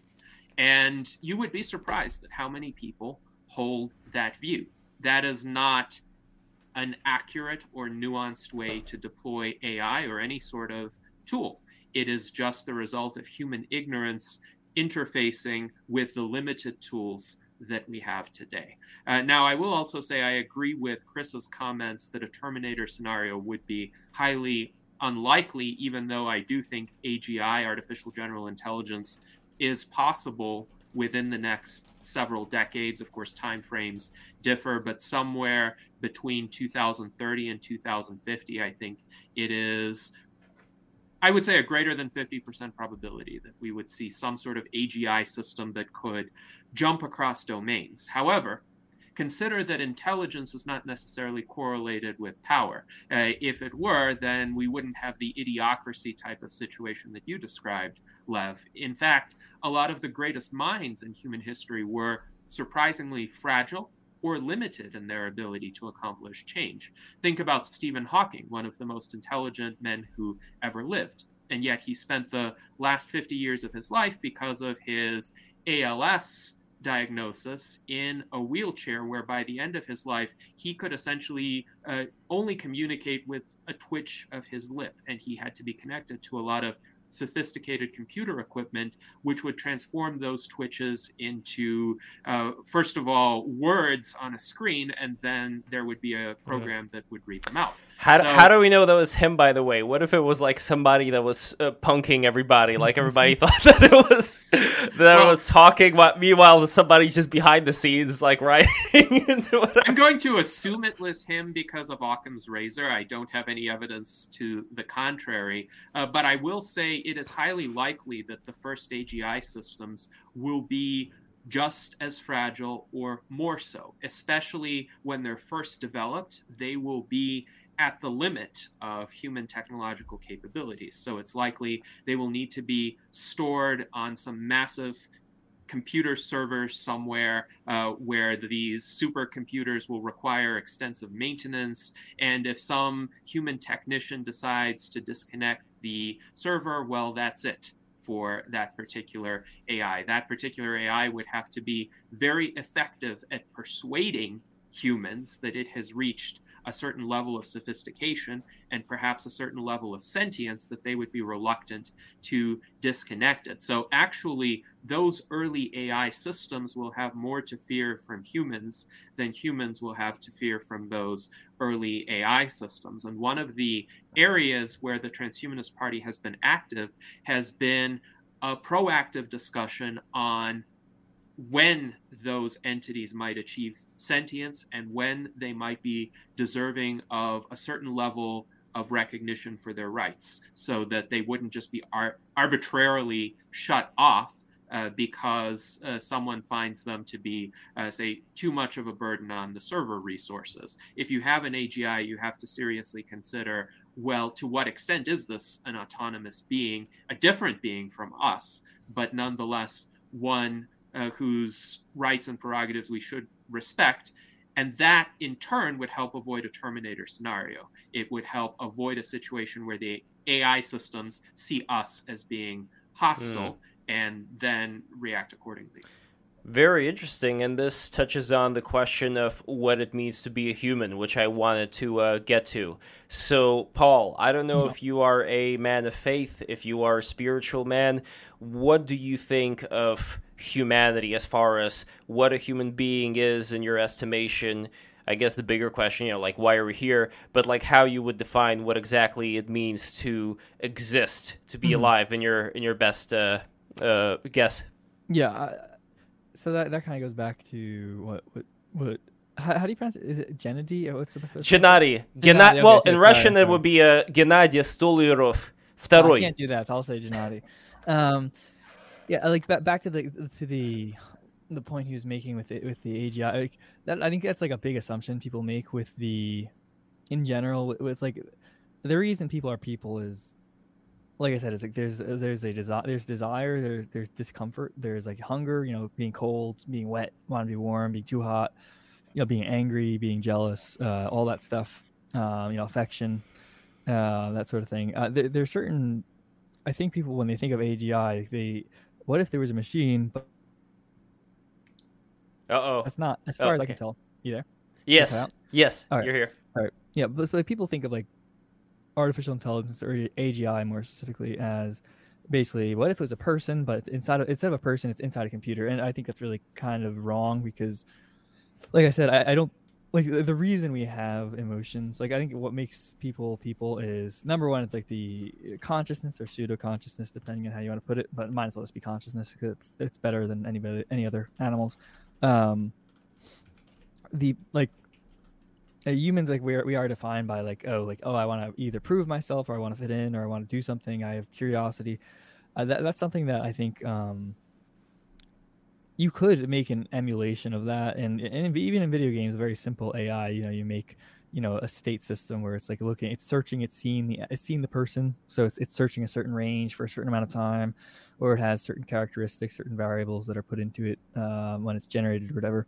Um, and you can you can emulate certain things but in terms of like agi and that sort of thing i don't i don't really see that um, i see really the agi is if, if it's ever feasible more of a sort of like uh, an oracle where you put in questions and or you put in like uh, you know you put in data for some purpose and you describe your purpose and it, it pops out whatever answer or reasoning. But as far as humans, yeah, well, I'd say humans is, is imperfections and irrationalities really make people human because you know if everything was perfect, if everybody had what they wanted, nobody would do anything because you're you're you're content. Uh, really mm-hmm. not being content and really wanting stuff that you don't have, also misvaluing things. Um, you know, like you know when, when people when somebody trades something for something else, like they obviously think they're getting the better deal. If they didn't think they're getting the better deal, they wouldn't trade. Uh, I think really irrationality and uh, emotions and kind of the you know the the need to eat, the need to have somewhere to sleep, the need to uh, for most people have you know uh, social connections. That's really what makes people human. For that, so, like hmm. in terms of uh, you know uh, the, the things that make us different. Also, like the, the self awareness or the, the recursive thinking, uh, the recursive cognition of you know oh I'm thinking about this. Why am I thinking about this? You know and then you know that sort of analysis is kind of lacking and i think as far as i can tell in other other species. Well i have a bit of a different point of view in that i don't think we're defined by our limitations. Uh, we as humans as homo sapiens certainly are defined by our biology in the sense that we are biological beings. We're also defined by our rational faculty mm-hmm. and our self-awareness which a lot of other species lack. However to say that our irrationality, our limitations in that ability, or the other limits that we struggle against and are often defeated by, and certainly most of our ancestors have been defeated by in some form or another. Uh, certainly, every person who was born prior to 1904 now unfortunately has been defeated by something. That doesn't define us in terms of essential attributes of being human in the sense that you could conceive of everything positive about humans. Our ability to interact with the world in an intelligent way our ability to perceive existence to uh, experience the world through our senses to build something, to create something. None of that requires suffering. None of that requires the kinds of uh, tremendous limitations that nature has imposed upon us. So, one essential part of what some may consider human nature is the desire to transcend those limits. And this is where the term transhumanism comes into the conversation. So, transhumanism is about us using our inherent human capabilities, our rationality to design technologies that liberate us from the limitations that happen to be present when we came into this world. And already humankind has achieved a lot in terms of at least pushing those boundaries outward quite a bit. So in the Paleolithic era, typical life expectancy for most people was in the teens, and that's because they died of various accidents, diseases, warfare with nearby tribes. And now, most people in the so called developed, still underdeveloped world can expect to live into their 70s or 80s. That is progress. And while there are still a lot of shortcomings, we have been able, as is amply documented, to become a less violent species over time, to engage in higher level reasoning over time on a society wide level to build institutions that are more robust than Paleolithic tribes have been. And there's no reason why this improvement needs to stop here. Uh, mm. we are dealing with some temporary, I hope, setbacks during the past seven years or so. But through applied rationality, we can overcome them. And I would say being human requires this recognition of open ended possibility as well. We don't have to be slaves to these biological limitations. Well, before I get to uh, Chris, uh, I want to do a little bit of a back and forth with you and Paul because I would love for you, Gennady, just to describe how you see the future as far as people being able to live without these particular limitations that Paul outlined. Like, could you uh, guide us through it? Yes. So, in terms of our ability to overcome these limitations, we need a convergence of technologies that are currently in development.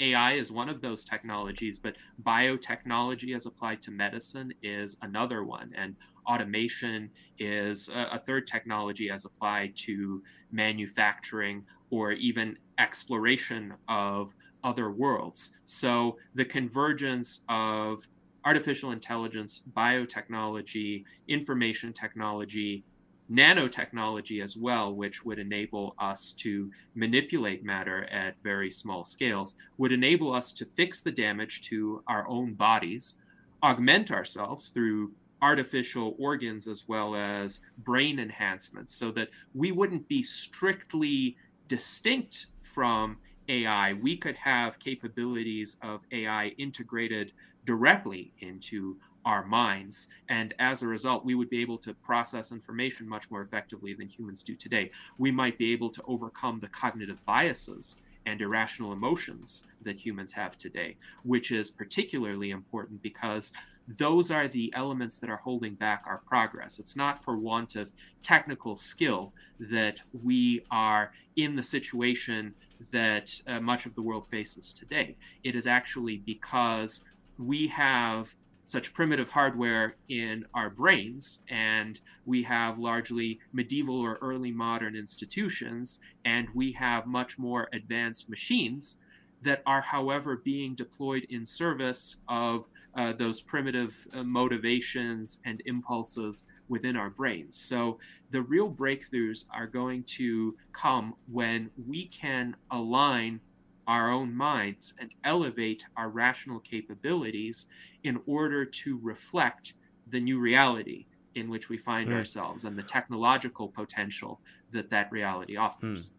Paul, uh, any comment? I wanted uh, Gennady to get a little bit more in detail mm-hmm. about how that exactly looks. Like, let's say you go forward in time, cryogenically frozen or whatever, and you see this new world. How exactly do you see people acting without those limits? I don't know, Paul, if you want to respond before that yeah. or Gennady. Yeah, okay. yeah, yeah. I, I, I was just say, um, so I, I am coming from a different point of view. I, I there's certain elements of what you're saying which I, I agree with. I think I think yeah, like you're you're when you first respond to me with the um, you know, because I was pretty much focused on the irrationalities and kind of like the negative emotions. There are positive emotions that cause human nature to you know strive for things, build cool things, that sort of thing, express themselves. But we're we're I think, and this is why you know, I'm not a trans transhumanist. Is um you know I I don't know I think people should die. Um, I think it's uh, I think living forever is a bad thing to be honest. Um, but I also think that I don't know. For me, like what gives my life purpose and what gives me uh, meaning is overcoming things, and and uh, it's, it's, almost like a Nietzschean type of thing, but it's not to that level because he kind of was uh, went insane. Um, the I, I, don't I don't really see the benefit. Of, I don't I don't understand why somebody would want to live forever. Or, you know, like you know, I've had relatives die, and it's sad, but it's like uh, yeah, it's like okay, you're dead. I'm, I'm going to live my life. I think I think there's a there's a there's a positive aspect to not living forever, where if if you you know if you're if your people who came before you are always there right if you if you're born and all of a sudden um you know every single ancestor is there it's like it's almost like you're not your own person because you're pretty much living in the shadow of these people who've been around for xy amount xyz amount of time before you and always under their thumb pretty much and i think i don't know I, for me that you know i'm not too worried about because i don't i'm not sure if it's really feasible uh, but also it's just I, I don't really get the the positive aspect to it. You know, I'm fine when, when I die, I die, and I'm totally fine with that. And I think I think there are a lot of people who should die, like deserve to die, but also like I think having death as a kind of natural limiter and a kind of a soft reset for uh, generations and for biology and for DNA, different different like uh, lines of DNA is, is a good thing because it, uh, it, it provides kind of instability in the in the way where stuff doesn't get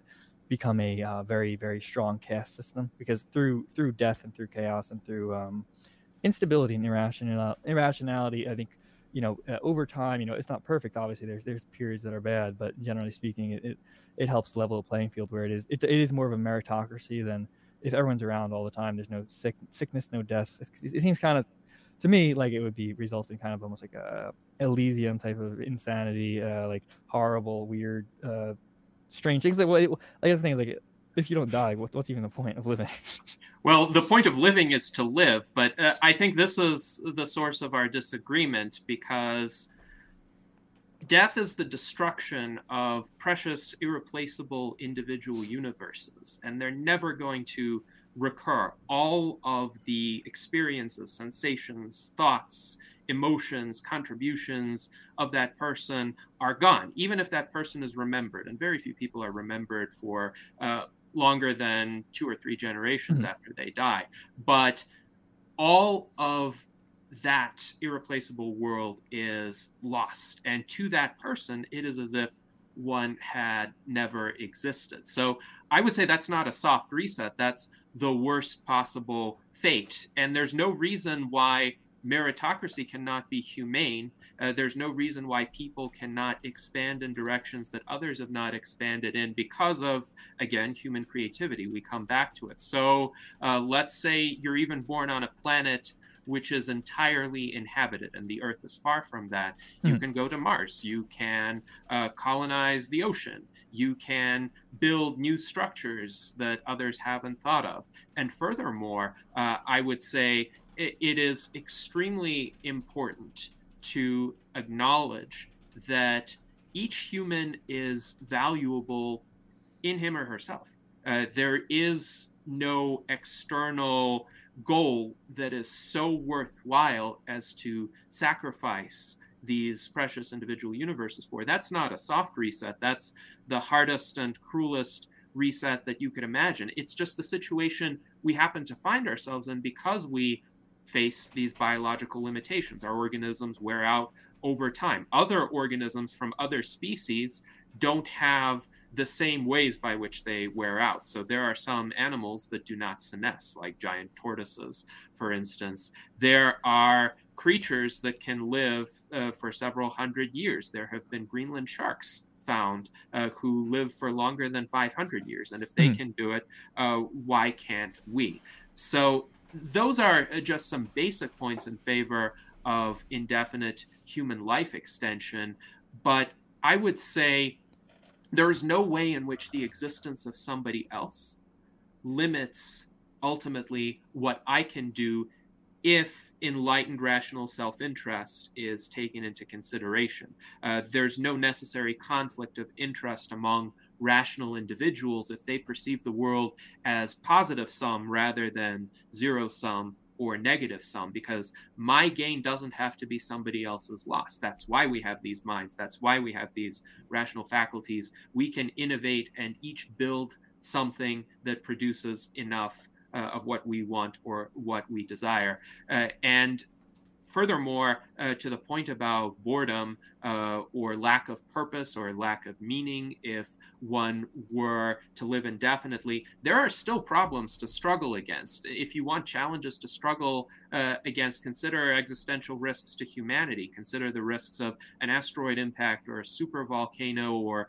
a solar flare, another Carrington event. Consider the risks facing humanity with weapons of mass destruction uh, that unfortunately, uh, are only going to increase in terms of human capability to uh, deploy those weapons. Consider the challenges of colonizing other worlds or other galaxies, or if there is going to be a time when uh, our planet or our solar system or our galaxy are going to cease to exist. How are we going to overcome those challenges? So there will always be aspects to struggle against because the maintenance of our lives is never going to be on autopilot. It's never going to be guaranteed. What we transhumanists are speaking of is indefinite life extension. It's not indestructibility. It's just not having a fixed upper bound, but we are going to face challenges. So if you want a life of struggle, if you want a life of constant self improvement, we are not saying there will ever be a static state of perfection. We are mm-hmm. saying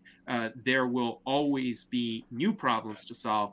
We just don't want to be stuck with the same old insurmountable problems that uh, our ancestors faced and were defeated by, because that's not an interesting world. Uh, frankly, I can already foresee what's going to happen to every human being uh, in that kind of status quo. And yeah. it's not inspiring. Uh, it's not even aesthetically pleasing or calming uh, to any person who actually understands what happens with aging and disease and death. Yeah. Yeah, I, I get what you're saying. Uh, I think another kind of di- difference in perspective is probably resulting in a different uh, point of view with this sort of stuff is for me, I, I kind of think of people as carriers of like DNA pretty much. We're basically, we're basically vehicles for DNA. So like the part of me that matters, you know, obviously my personal enjoyment of certain things or experiences, that sort of thing in my personal life, my the, the lifespan or whatever, it matters. But for me, it's it's more the, you know, my DNA combining with somebody else's DNA to create some other creature that has, you know, passes down the DNA, that sort of thing. I, am more interested. I, I, kind of see that as we're kind of carriers for DNA, and it's like,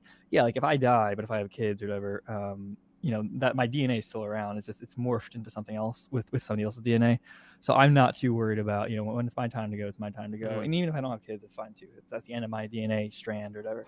Um, but yeah, for for me, it's it's it's. Uh, I think another thing too is uh, I I'm not the the positive sum negative sum game thing. I don't really agree with. I think um, I don't know. I, f- I feel like if you went went to like Detroit or Miami Dade County or um, Troy, New York, or or places, or like uh, Africa, uh, you probably would, would come with a different. Uh, you'd come away, you know, if you come away with a different understanding of everybody kind of having the same experience and not being trying to take advantage of you. To be honest, I I agree. I agree with um, you know I understand Paul's uh, Paul's point of view here, but I you know I, I mostly agree with uh. Um, you know, you're not going to lose anything as you go forward into a, a transhumanist future, right? Um, just as you know, we are still the we, to some extent we're still the kind of uh, monkeys that were walking around, um, uh, you know, Africa millions of years ago. Um, you know, it's not that you're losing anything; you're just gaining. Uh, you're just gaining things. So, I actually I actually don't see us really losing the the basic humanity that that we evolved to have. I, I, think it's more, you know, I think we we will we will merge with AGI ultimately. Um, those of us that want to, and uh, you know, as as as as we'll be humans going forward, um, you know, augmented by AGI as far as we want to be. Um, and I mean, the future, like where I where I slightly disagree with Gennady is. Um, you know how optimistic it, it can be. I, I, think what we're going to have is we're going to have longer, you know, longer periods of peace and stability, um, and we're going to have longer lives. But you know, we're not we're not going to live forever because um, a lot of challenges are still going to exist. Right? There's still going to be conflict between people. Um, you know, even if everybody you know wants peace and things something's going to happen, right? There's going to be some question that's going to be worth fighting over. Um, you know, for example, like, do we leave the solar system, right? Uh, you know, even if we we really really don't want a war over it, there's only two options, right? We either leave the solar system and spread into the universe, or we don't. And I could see some people being absolutely adamant that we don't. Um, maybe because they don't want us to you know, spoil the universe, or they don't want us to to draw attention to ourselves um, with other other alien species. Um, and I can totally see a lot of people wanting to uh, expand beyond the solar system, keep the species going, explore the universe, um, you know, and, and, move forward with humanity. That's the kind of situation where you can have a really nasty war, right? Because everybody feels that uh, something absolutely fundamental is on the line, and and I can see a lot of a lot of um, situations like that. So you know, I, I think uh, although you probably will, li- most people will live significantly longer, and some people might live, you know, a very long time.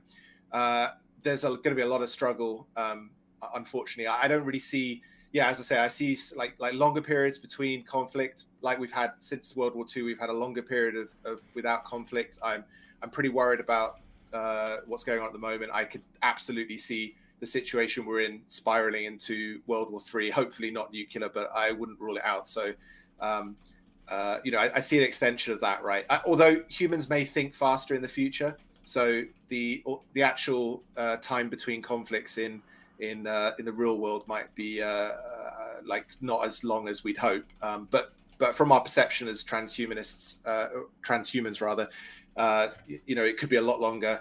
Um, also, I, I, think if you live longer, I think you're going to change as a person, right? So, or, or, at least a lot of people will. So, I know I've changed. I, I struggled to see myself um, as a child as being me, basically. I, sometimes I can, but um, you, you, know, me as a seven or eight year old doesn't really quite seem like me now.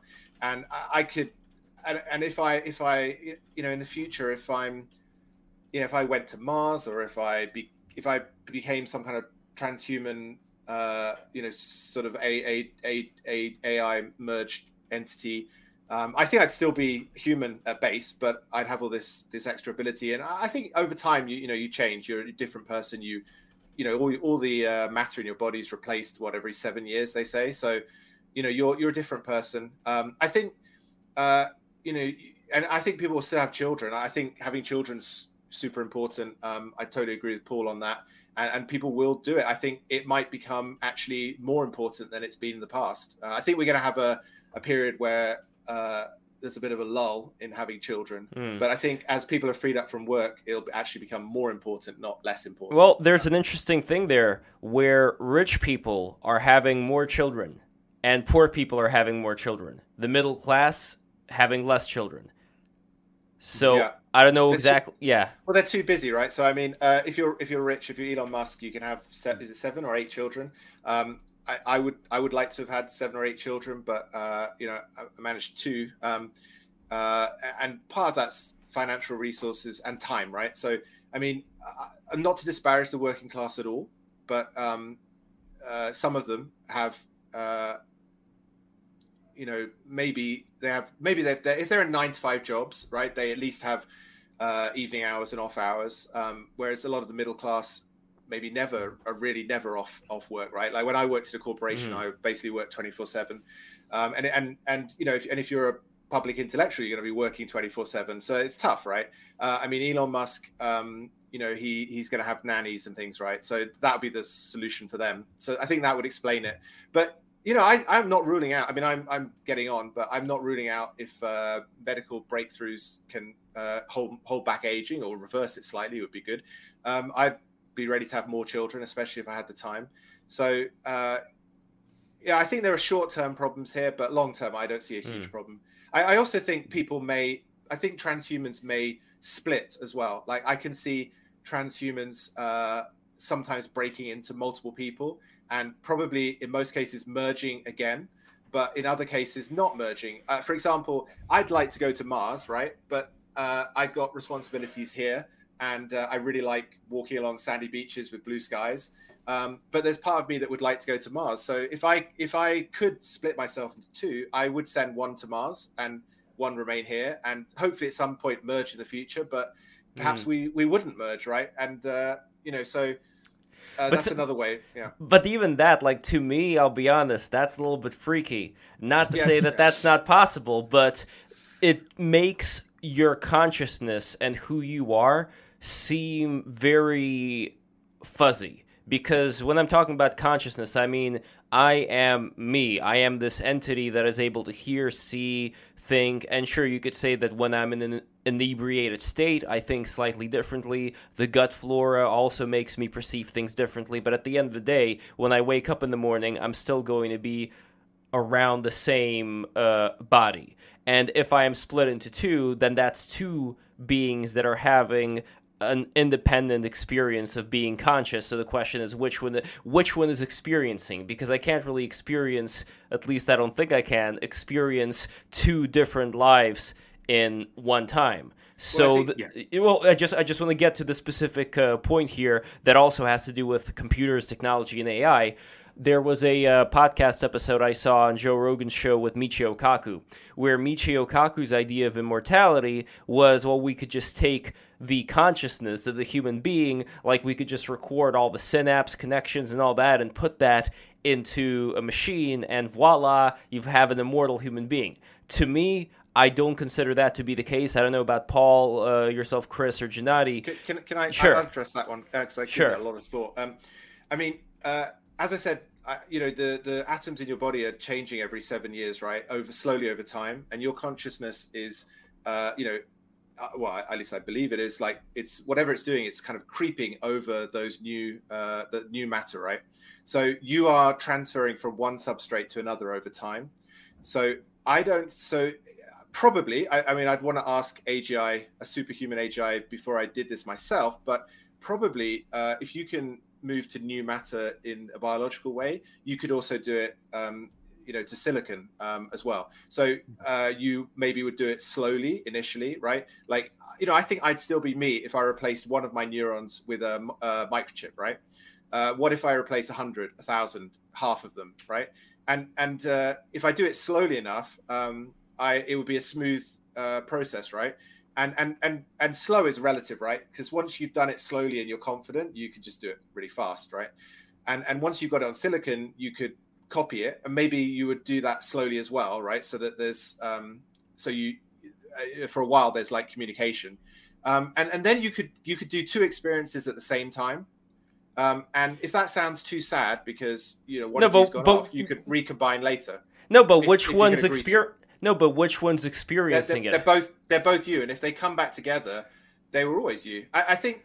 No, no, no. Hold on. I, I have an issue with this. I don't know, Paul. I, I, I do as well. Actually, uh, I have an essay from 2010 entitled "How Can I Live Forever? What Does and Does Not Preserve the Self." And there are many aspects of what Chris said that I agree with, including the possibility of the preservation of the self, or what I call I-ness, which is one's sense that one is oneself and not another person, and the continuity of that experience through changes in one's physical state, just as one's biological atoms can get replaced. It's possible to graft on artificial components as long as they're integrated into the continuous process which is one's own existence. If there's a discontinuity like destructive mind uploading or assembling a copy alongside the original individual, uh, those would be different I-nesses, even though looking back, they might have similar memories. And if you talk to one of those people, uh, they would say, well, sure, I'm the original person. However, from the standpoint of the person who died or was dematerialized in some way, that person prospectively would no longer be conscious. Now, if you were to split uh, a person into two, essentially the one uh, who continued to have the physical continuity either through the original components or components replaced incrementally in a ship of Theseus fashion, that would be the original person whose I-ness is perpetuated. And hopefully there is such an original person. The copy that is made of different physical matter would still be a person, still perhaps have a similar outlook on the world, still have similar memories if the process had high fidelity, but leading them to come back together in some way, I think, would pose the risk of destroying the individualities of uh, at least one of those now distinct sentient beings. So I think it is definitely a question that requires continued exploration in order to do this the right way and preserve the I-ness of every individual. Mm. So if you do transfer the mind onto another substrate, it's important to have a gradual enough process so that the existing consciousness is not interrupted.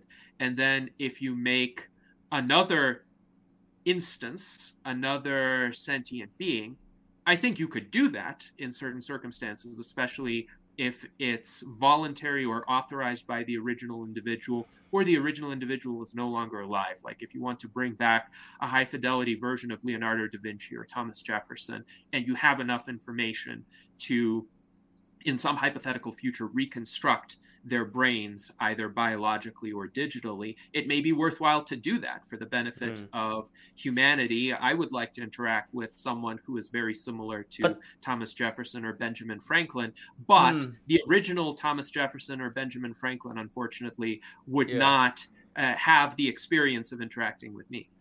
Well, not only the experience part, and I want to get to Paul's uh, take on this as well, but not just the experience part, but also it goes back to the question of what is consciousness, what is a human being. Because the other view, which uh, I don't think that you guys would agree with me on, but that would be the view of the body that we have being more of like a radio receiver, where the actual signal of the radio is not something that you'll be able to find in the radio itself. You know, the singer's voice that's going through the radio. If you smash a radio up, you're not going to be able to find the singer in there. So that's more of the analogy of how I see the possibility of consciousness being, where consciousness may be a phenomenon that is outside of whatever we are experiencing. And it doesn't mean that it's magic or supernatural, it just means that it is we are not right now capable of seeing it when we are within this uh, particular reality. But I don't know, Paul, where do you stand on that uh, question of consciousness, the hard, the hard problem Yeah. of science?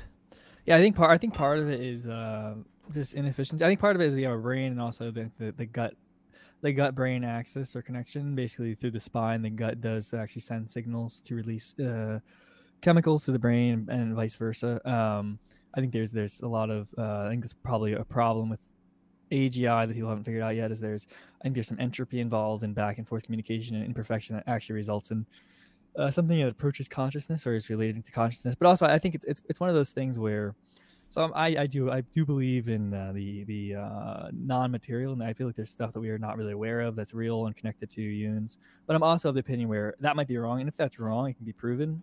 Um, so it's like I don't have anything against if you want to try to do that. If it works, then that, that kind of disproves the the theory of oh there's like some soul or something. And I think that's a good thing if people can can do that. You know, is if, if, if they can't do that, if it doesn't work, then it, it doesn't matter what they do. So I'm not really worried, worried about that either way. And if they can do it, then that disproves the thing, and then you know then you can move on from there. I, I can give you this example, at least how I see it in my head. Imagine you have like a half deflated balloon, and you put your finger through the balloon, and then somebody else puts their fi- finger through that balloon. The only experience you would have within that balloon world is touching something that feels like rubbery. It feels balloon like. yeah, just the outline of it. Yeah, yeah, exactly. So that I would kind of say is the analogy of our existence here, where we are interacting through this particular thing that we know and uh, love and cherish, which is the reality that we know. As far as what is out there, that's always what makes me curious and what never makes me think that, oh, the science has settled on what exactly this whole thing is about. I consider it to be a challenge to like Yeah. explore and find out what exactly is beyond whatever it is that we uh, know. So Yeah, yeah. I don't know. But yeah, I uh, get where you're coming from. Yeah, but it's like it's similar, like the consciousness thing and the, uh, you know, and like the ship of Theseus. Like if we replace one board from the ship every year, is it still the same ship? Yeah, and even like the, you know the, the cells in the body. Um, I think it, it's similar to the the question of the are we living in a computer simulation, right? And you know, for me, it's like are we like maybe I personally don't think so. Maybe we are, but it, functionally, if we are, does that matter functionally? No, it doesn't really actually matter. So it's like yeah, it's like it's like one of those questions where you know i i'm fine with uh i have my like with the views of like the the consciousness and that sort of thing i think i think there a lot of it is more biological than people think in the sense of i think imperfection is actually uh playing a large role here with uh consciousness and, and like uh, cognition with you know the the the link between the gut brain axis Mm. sort of and i think i think that's something that if we get AGI, I think it'll be related to basically building a model where you have the, you know, essentially the brain part, and then you also have the stomach in like some synthetic uh, version, you know, synthetic model that's kind of like two machine learning uh, algorithms and, and and that sort of thing uh, combined in a way that kind of simulates certain forms Mm. of entropy in terms of and instabilities, that sort of thing. Um, but besides that, yeah, yeah, Well, I, I want to get I- I want to get to the stomach real fast though. I want to get back to what we were talking about when it comes to rationality because I think it does factor into the conversation about artificial intelligence. When it comes to Gennady's statement about human beings being these uh, rational agents, there was that book uh, by Jonathan Haidt, The Righteous Mind. I'm sure Gennady, you're familiar with. Uh, uh, Yes. Yes. So in the book, uh, he comes up with the analogy of the mind working like an elephant stomping about and the rider on top, uselessly holding a pair of reins. The elephant is your subconscious mind. It crashes about all over the place, taking no notice of the rider balanced on top. The rider is your conscious mind. Your conscious mind is proud and wants to believe it controls the elephant. So wherever the elephant goes, the rider invents a reason why they really did what they uh, want to uh, go that way, actually. So that would be a big argument against this idea that we are these rational beings and that we're going to be able to not misuse a lot of this technology with artificial intelligence. And most importantly, for Paul's point about immortality, that we are going to find, you know, once all of us live longer, this uh, very rational way of conducting ourselves, as opposed to this being like, uh, you know, to play devil's advocate here, a monkey wrench thrown into what has been a much more natural way of living.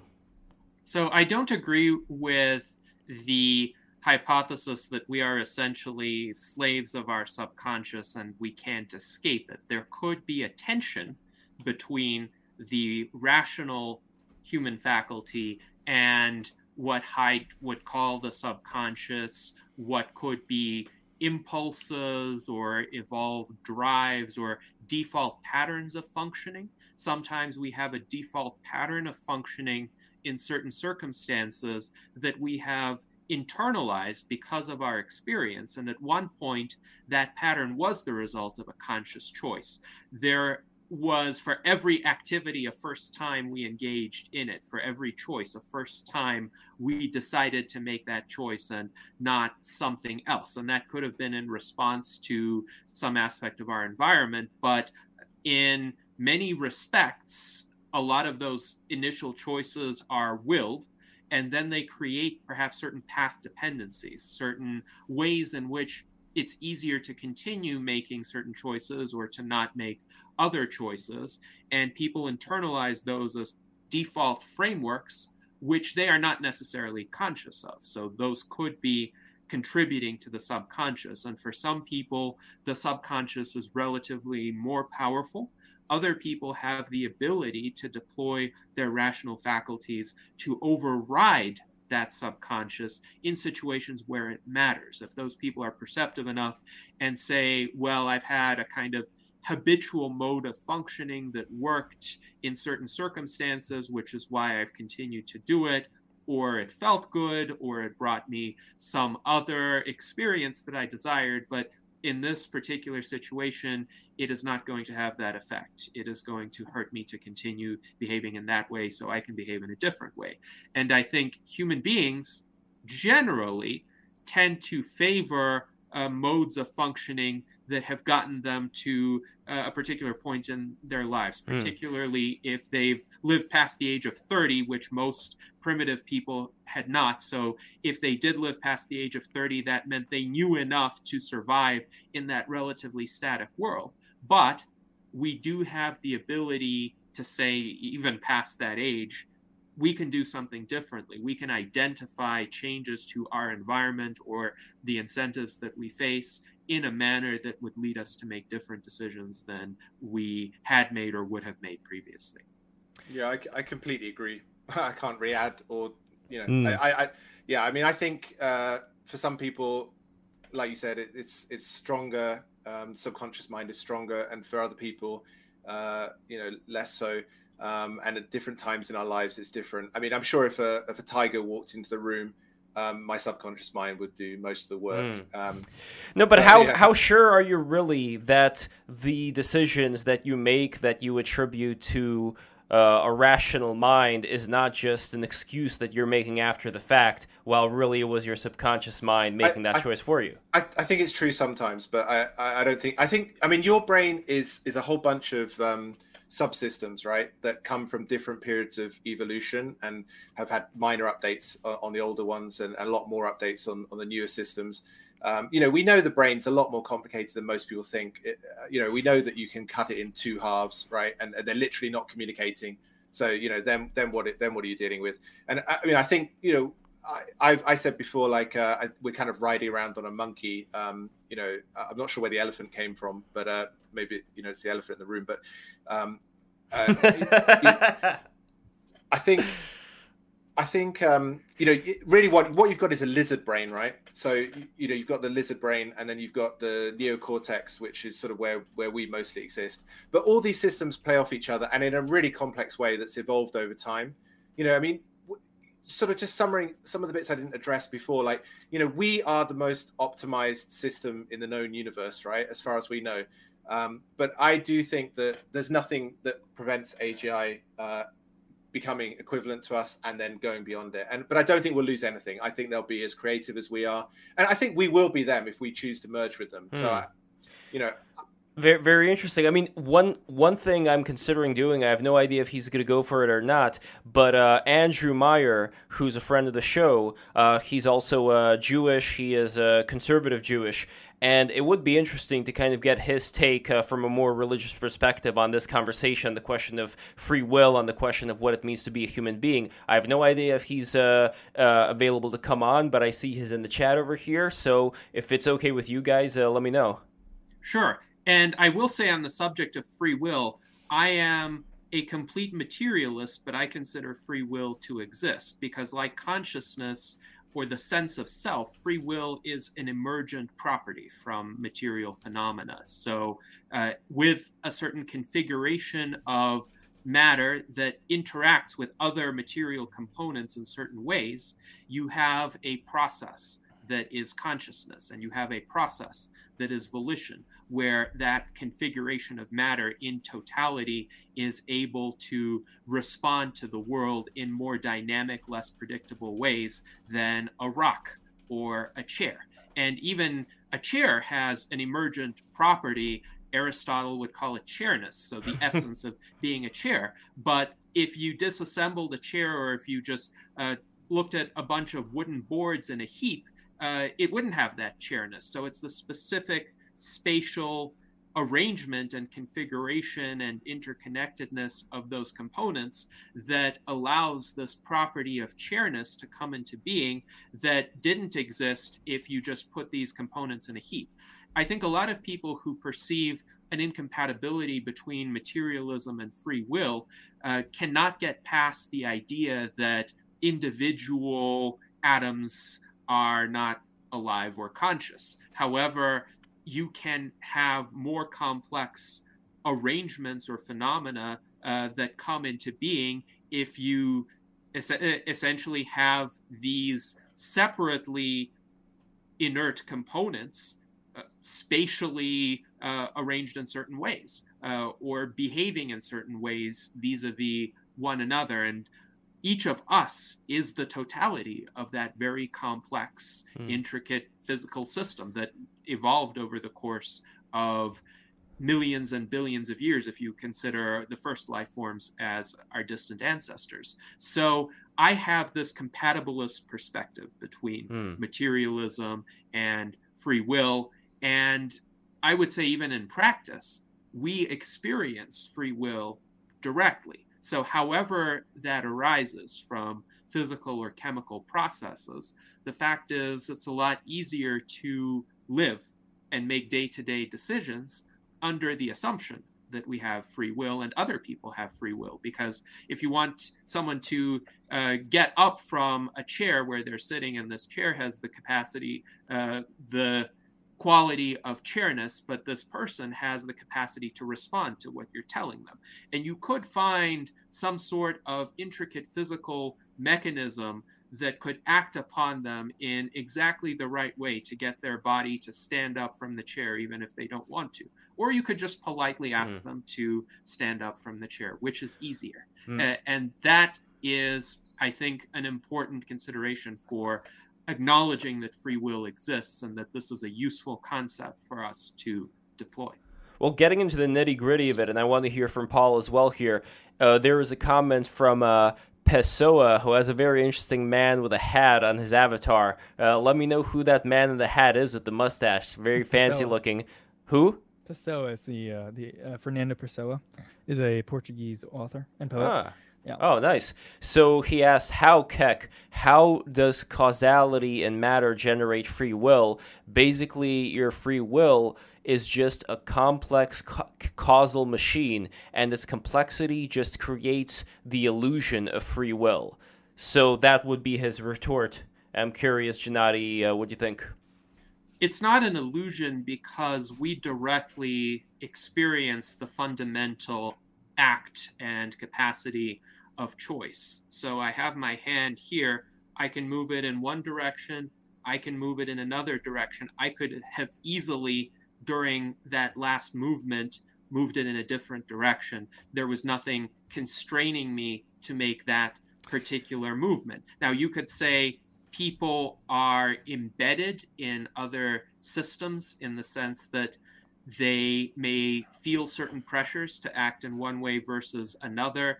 If they feel hunger, they uh, certainly feel like they need to take certain actions to obtain food. But how they choose to do it is up to them. When they choose to do it is up to them, subject, of course, to biological limitations. So the complexity of the world in which we live doesn't uh, imply that free will is uh, somehow an illusion.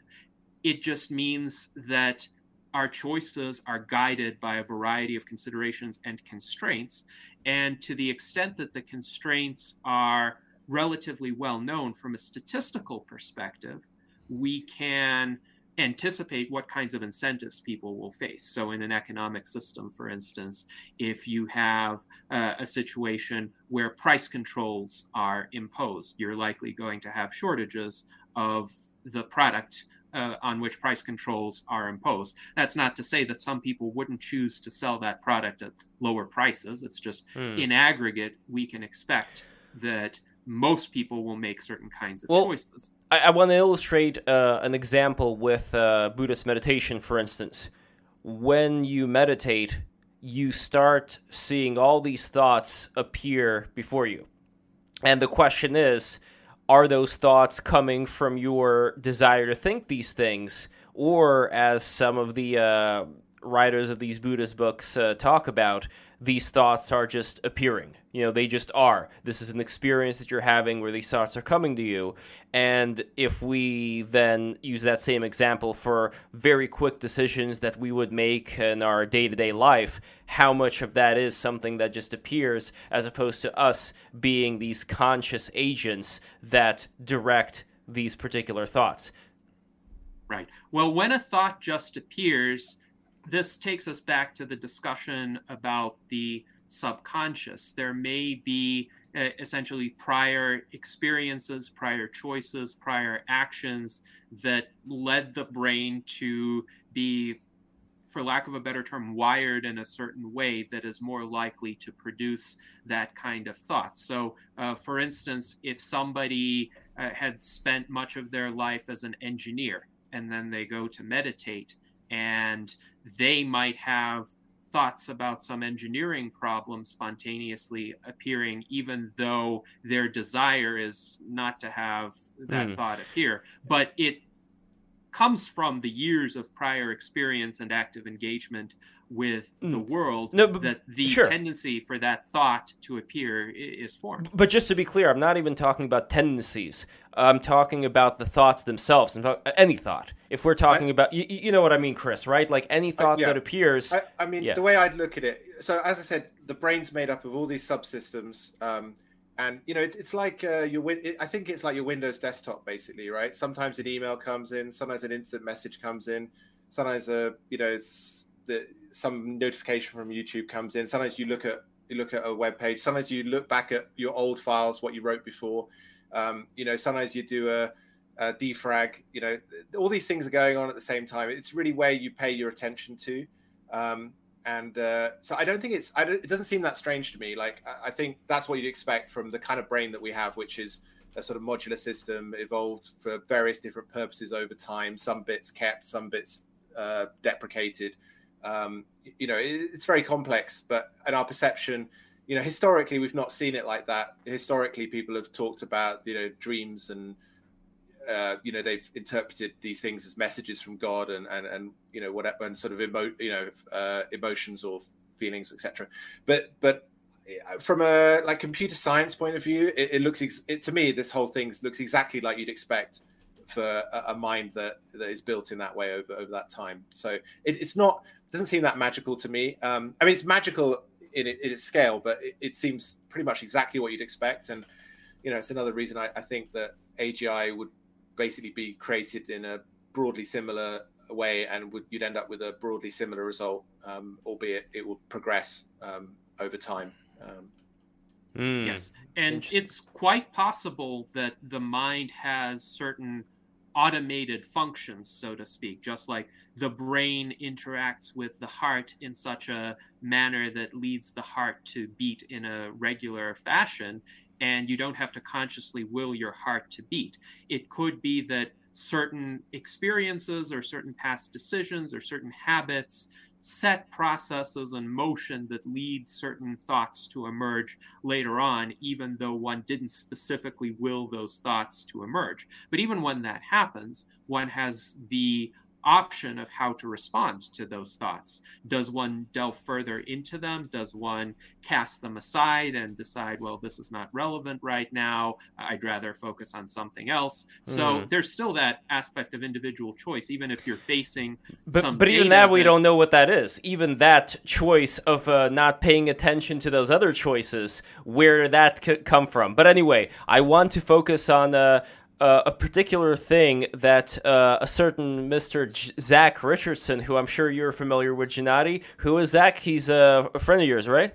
Yes, he is the director of publication from uh, the U.S. Transhumanist Party, a highly dedicated transhumanist and all around intellectual. He is also a cyborg because, as he posted in the comments, he has an artificial heart. Whoa.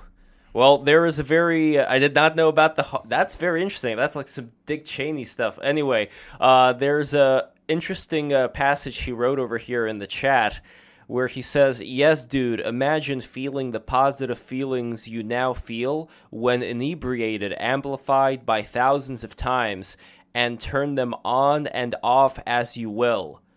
as you wish. Just imagine you can have a wire going into your brain and you could tap a button and you'd be happy. Just tap, tap, tap. That would be your life. That's the future I dream of.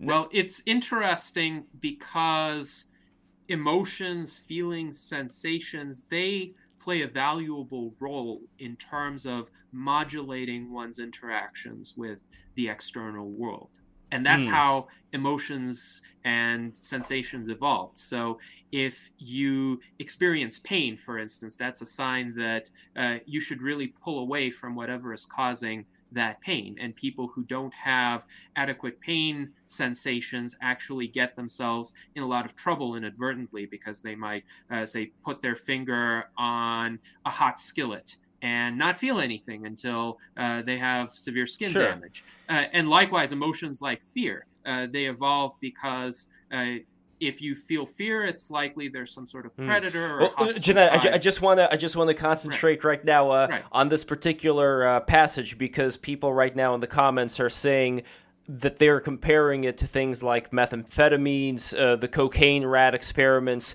So, according to them, having, and I'm curious, Paul Town, what your take on this is as mm-hmm. well. When you have this constant feeling of elation, of pleasure all the time that's nonstop, it, eh, there, there's always, there seems to be something inhuman about that. I don't know, Paul. What do you think? Well, it's it's uh, it doesn't work uh, really because it, it's the uh, if you blow out your your receptors. Anybody who's done meth, you know, I think all of us on this call probably have. Um, no, but if you anybody anybody who's uh, done like even Adderall, if you've done Ritalin or Adderall or taken you know anything uh, that's you know even if you smoke weed, if you smoke weed, weed regularly, it blows out your receptors and there's a reason for that, and the reason for that is your your body adjusts to it to find uh, like homeostasis, like balance, essentially. Um, and you, you know, th- there is the idea of you know the, the idea of oh, we can just you know push a button, feel happy. Uh, there, it, that doesn't work because like feeling happy it's it's, it's the reason you have that it's the same reason you feel good after uh, you know uh, rec- uh, procreation with a woman you feel you know really good and that's because it's the reward it's like the it's like the little you know, little bonus that draw like it basically like oh there's like the little you know the carrot at the end of the stick to to motivate behavior. Uh, so you have the bad you have the bad like you're depressed or you're you're mad then that that motivates like prior to an outcome. And basically say you're angry so you do something um, and makes you do something that's like a motivation. Or there's some like prize at the end of doing something so that's feeling good. If you like you, you study hard and you work and you get a good score on your test or your job you get a promotion and you feel good for it. And uh, just just taking the the symptoms like the like the it's essentially it's the it's it's pretty much like the, the shadow from something. Or like the emotions you feel is pretty much the shadow from something. So you feel really good because you did something good um, and if you're chasing after the shadow you're gonna just end up with nothing. Uh, you want to be like if that'll it just like rewiring stuff to feel really good. Uh, that's why meth is really bad. That's why you know opioids are really bad because it, it basically takes a shortcut. And if, if you guys have interacted with people have been addicted to opioids um, like for a long time they're like they're some of the nastiest people ever. And the reason for that is because they pretty much uh, they, they basically did opioids, which make you feel really good and you feel warm and you feel happy. Um, to the degree where the normal amount of satisfaction and happiness you get from being a decent person, from being empathetic, is just totally overridden. And it, there's no reason to ever do that because, like, even you don't feel good from being nice to people. So why are you going to be nice? And that, that's why people are nice to people, generally speaking, is, is uh, positive feelings associated with it. And so, like, rewiring, like, that's just, you know, but biologically, it, just, it doesn't make sense. And it, it psychologically, doesn't make sense either. Yes, my view is emotions should be aligned with objective states of being, what one faces within the external reality. So if one's life circumstances are good, one should be happy. If one faces some sort of threat, one should be fearful at least to the point that that fear motivates action to alleviate that mm-hmm. threat. If one perceives some sort of injustice or some sort of problem that needs to be fixed, uh, perhaps anger or determination are proper emotional responses. The key is how to reach that alignment because we know in many people that connection is broken. Hence, I've referred to irrational emotions as being a major problem for human beings. Could there be some reliable way for people to align their emotions with their objective life circumstances so that they feel good when their circumstances are good, they feel bad and motivated to change their circumstances when their circumstances are bad. And clearly, today we don't have a sufficiently reliable understanding of the brain or sufficiently accurate technologies to do that. So I myself am highly concerned about the overuse of psychotropic medications in contemporary societies because those medications tend to dull that emotional responsiveness mm-hmm. that is often needed to effectively solve problems and decouple the emotions from the external reality. It is not always bad for someone to feel sad, even for prolonged periods of time, if the circumstances objectively warrant that, and that perception leads one to take action to improve those external circumstances. So I would say I would not favor a kind of wireheading scenario. I would favor a scenario where people can more effectively use technology to align their inner worlds with the objective external world. Yeah, I think there's a lack of imagination when people make these kind of criticisms. I mean, you know, yeah, there's like a, there's a danger, right? Like if you just and, and we've actually seen it where uh, wires were put like for like a long time ago, uh, 50, 60 years ago, where they put wires inside a woman's head and she could she was feeling orgasms all the time, this kind of thing. Um, you know, but in, in reality, if you were to, I mean, Neuralink is still primitive uh, compared to what we're talking about here. But you know, imagine imagine generations ahead with Neuralink. You know, you wouldn't be you wouldn't be just pressing a button to make you feel good. What you'd be doing is you'd be adjusting thousands and thousands of um, uh, of, of, levels of various sort of um, uh, uh, neurochemicals and neurochemical pre uh, uh, precursors, um, and you'd be tweaking it with a not just by hand like when you change uh, values in your Windows settings or something.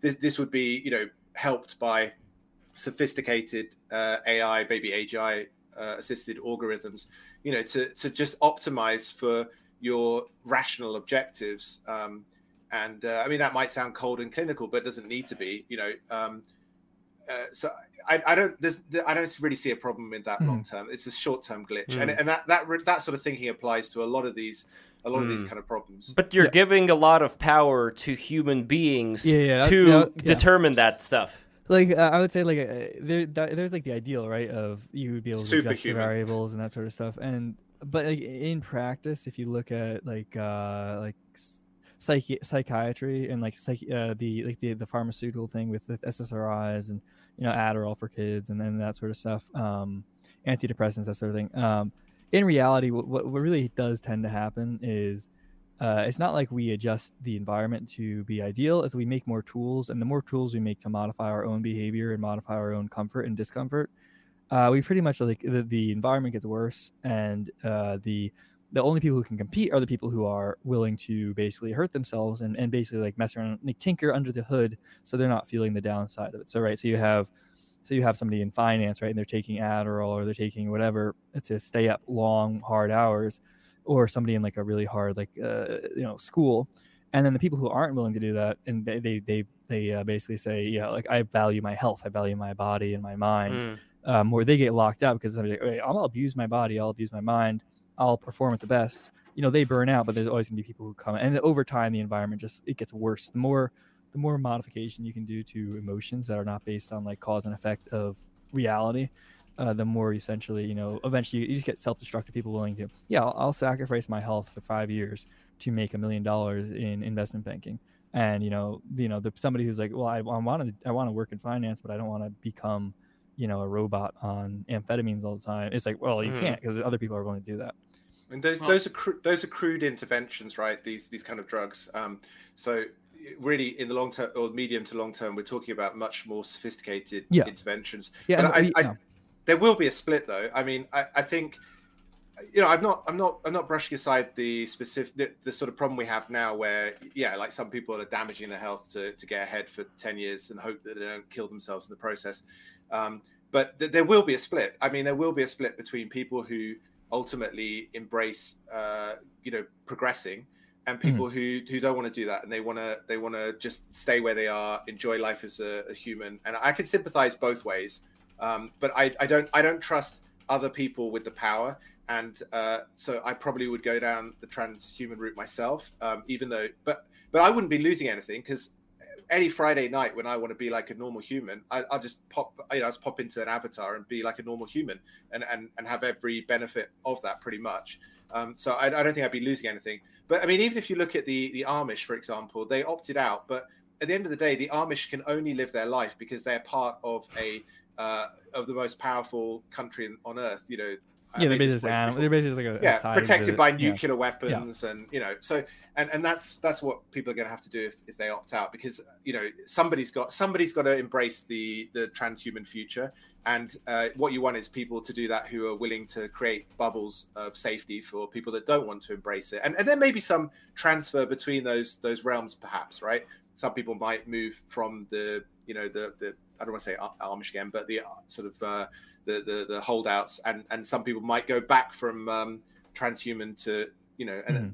you know, so I, I, think it's a it's a very rich uh, future potentially, and, and, I think when people think about this, uh, who are not used to thinking about it that much, and, and, I know Paul, you think about it a lot, so I'm, not saying uh, not saying no, no, no, no thing, but but uh, but I think when you know average people who are having to do you know nine to five job, whatever, think about this. They're thinking in very simplistic terms. And obviously, when it when you put it into like Black Mirror or something, you've got to simplify it right down. I mean, there's some good stuff, but you've got to simplify it right down. And you're looking for a dystopian angle. But it's not hard for me in most cases to uh, flip it around and, and, put the positive side if we do it right. Mm-hmm. Um, yes.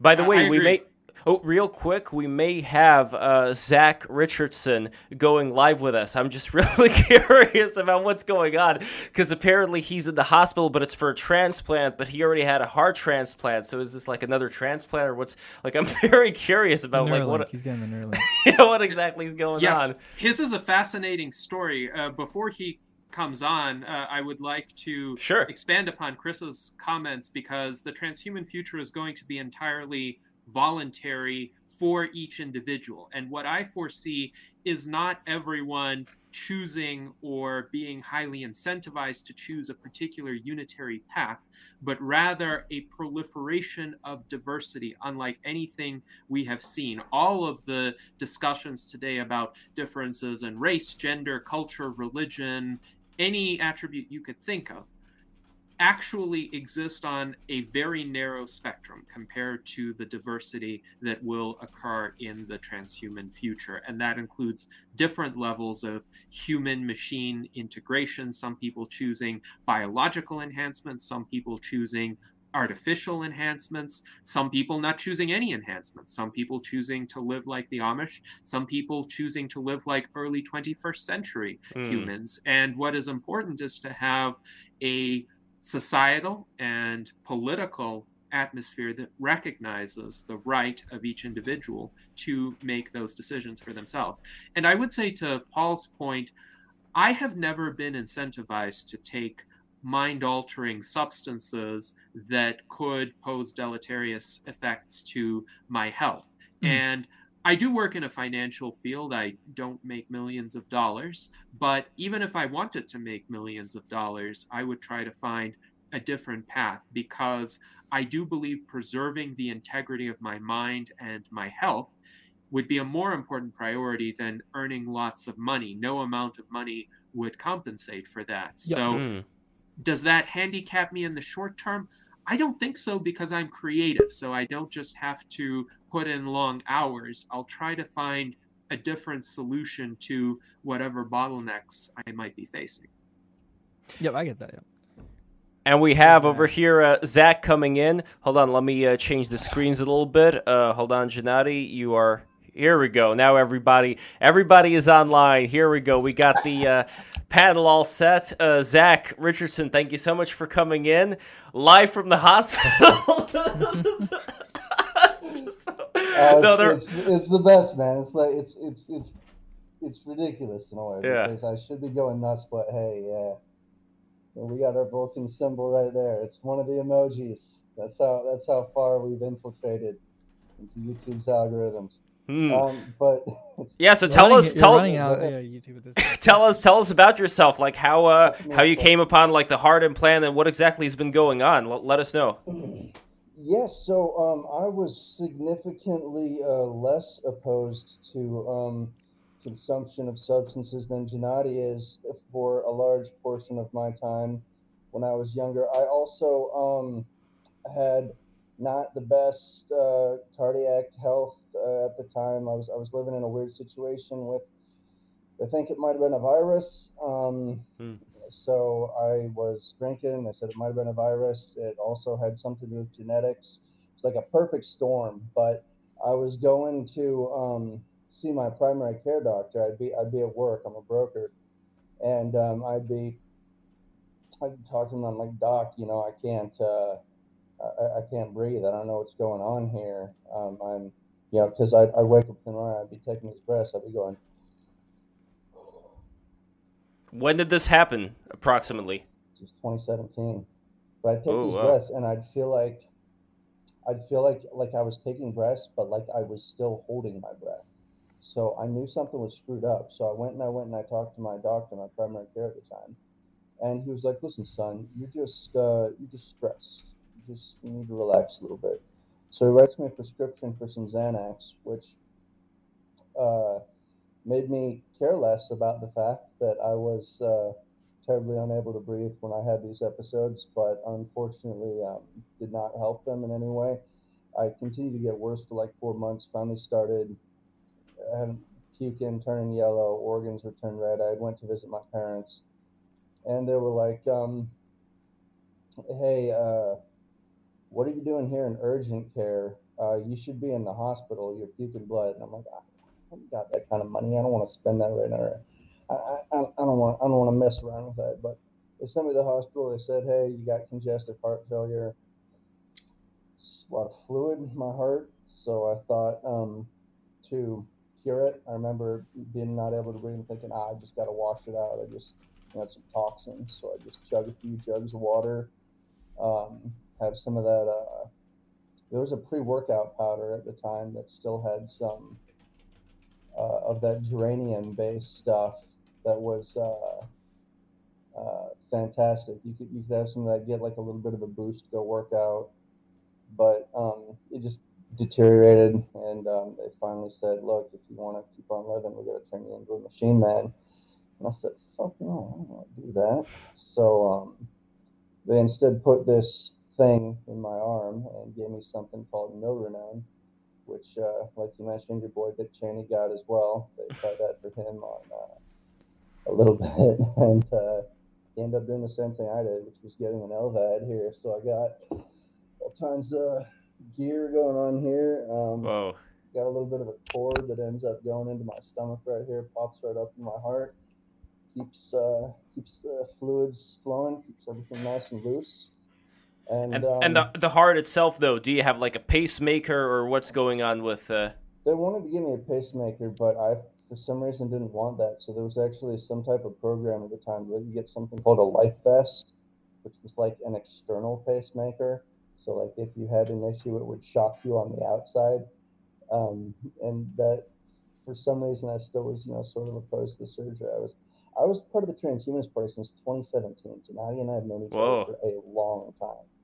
Um, since it, it started, I've been reading his writing on the rational argumentator, and he and I both have a pretty much the exact same similar philosophical bent when it comes to the hierarchical nature of philosophy.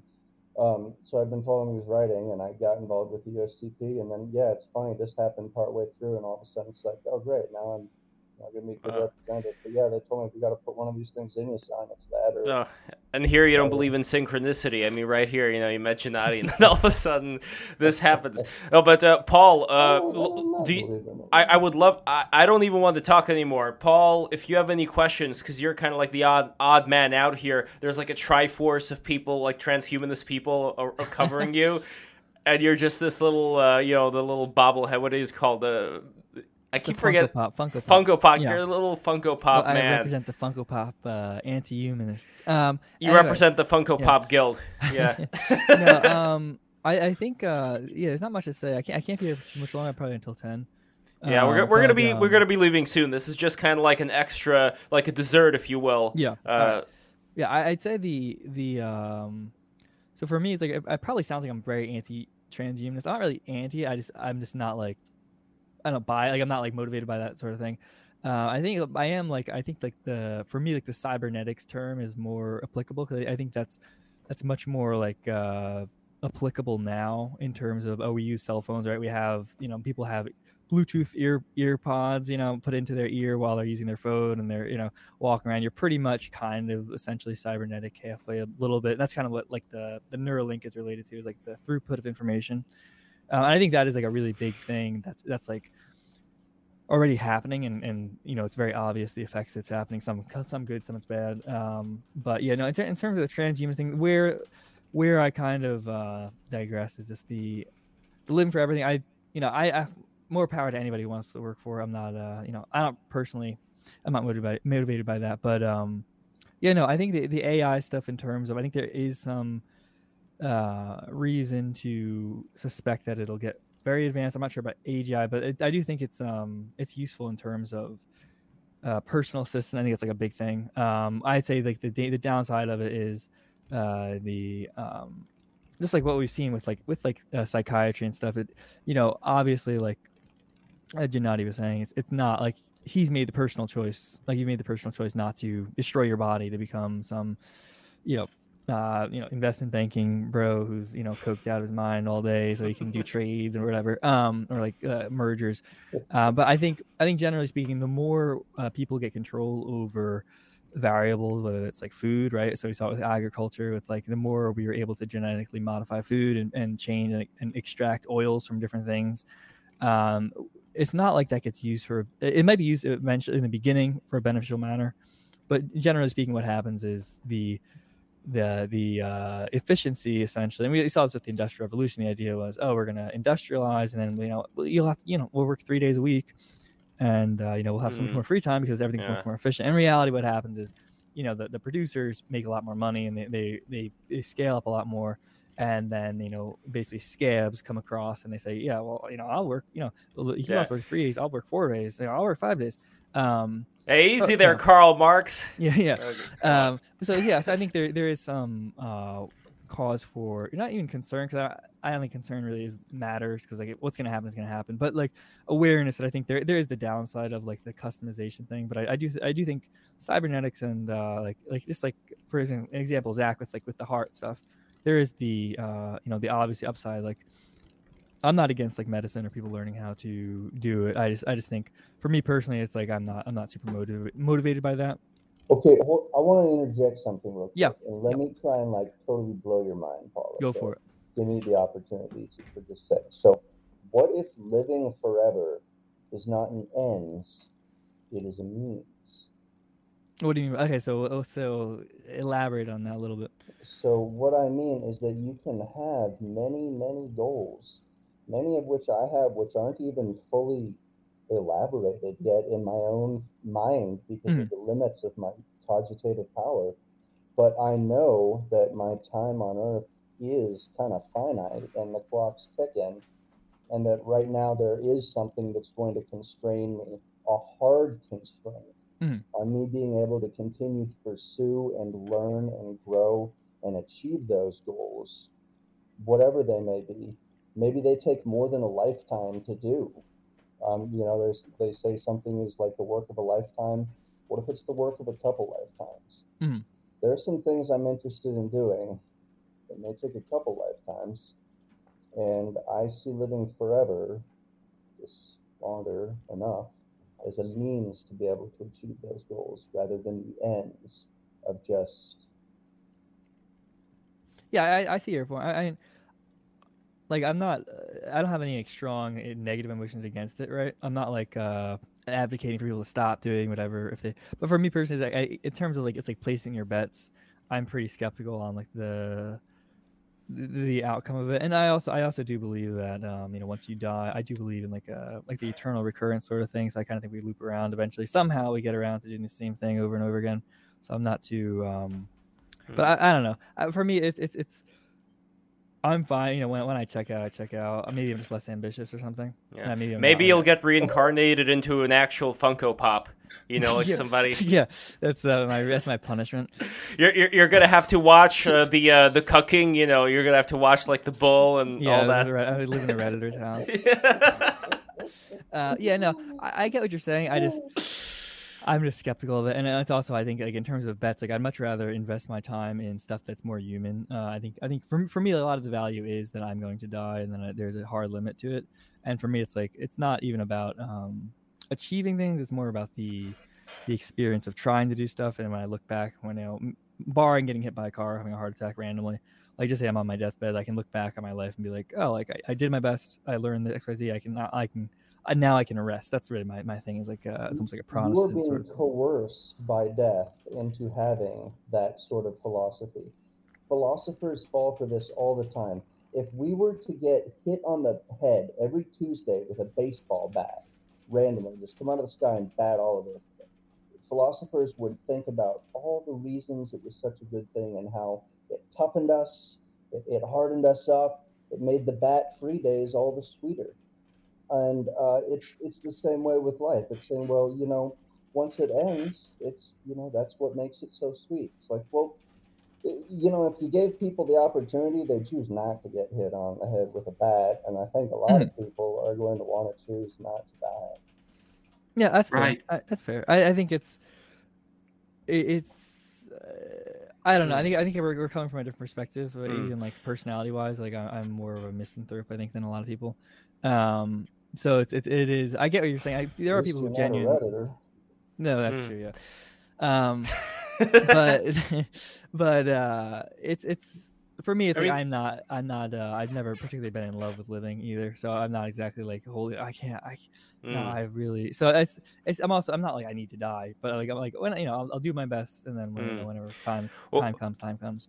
Well, listen, guys, we're going to be concluding this stream. I just wanted to get everybody's final thoughts, and I really appreciate this. And this is what BTR does it brings together people who are in hospitals, people who are not in hospitals, people who are human Funko Pops. Uh, this is what a BTR is all about. And for those who are just tuning in from Gennady or Chris or Paul, uh, know that what Smash so, that like yes, button. smash that like button. Exactly. Super chats. Super chats. Need those super chats. It all helps the algorithm out. Max and out the credit card. Exactly. Yeah, max out your daddy's credit card. so what uh, what would be a great way of supporting break the rules is if you become a patron though. So patreon.com slash break the rules is where you go. Here is the link. When you become a patron you are going to get exquisitely beautiful magnets. Well well before i get to the magnets when you become a $5 patron you're going to get the mp3s of the episodes after they come out. You're also going to get patreon privilege. What that means is that you as a patron can come on the episodes and hang out and crack wise.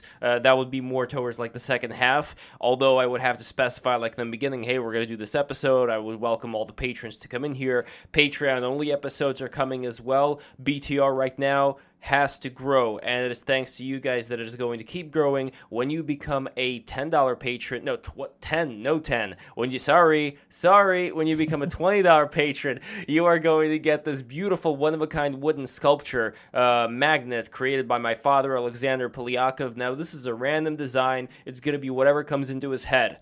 But if you want it to be a custom design, that's that's more. That's fifty dollars. Fifty dollar patronage is going to get you a very beautiful uh, Styx Hexenhammer six six six dragon, which I had over here. I'm not sure where I put that image. Here, I'm going to find that image in a bit. But the point is, is that you are going to get either the Styx dragon if you are a fan of Styx, or if you are lukewarm to Styx or whatever, you are going to get a custom wooden magnet. Whatever design you want, it'll be yours. If you want like a little Funko Pop magnet, I'm sure my dad's gonna be able to make one of Loki, the Loki Paul Town magnet, or maybe that crazy raccoon from that. What's that movie? Paul uh, over the hedge. Over the hedge. Raccoon, yeah. yeah, you never know what kind of trouble making that raccoon's going to. Uh, you, you know, he, he lights a match, and next thing you know, you know, a whole farm.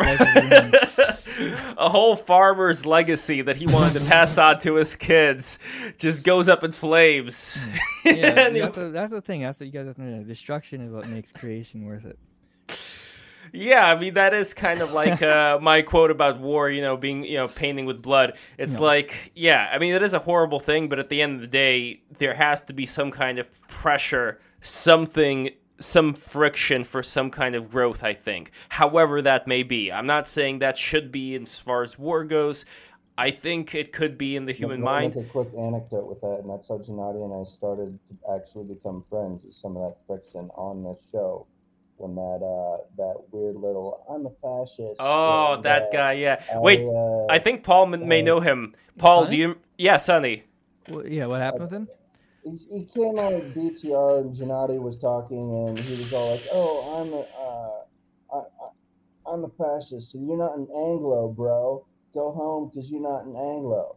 And it was just so like uh, pathetic, but it got it got Gennady, so he he he and it was fun. And I, yes, I so, yeah, Sonny's a professional. Sonny's a professional troll, and all kinds. It's it's very interesting. Just think about all the sagas that BTR. That. Yeah, I'm glad. I'm glad you got to see that though, because BTR goes through all kinds of sagas. But what makes what warms the cockles of my heart is that Gennady. After that, you came back, and it was a great pleasure to have you back.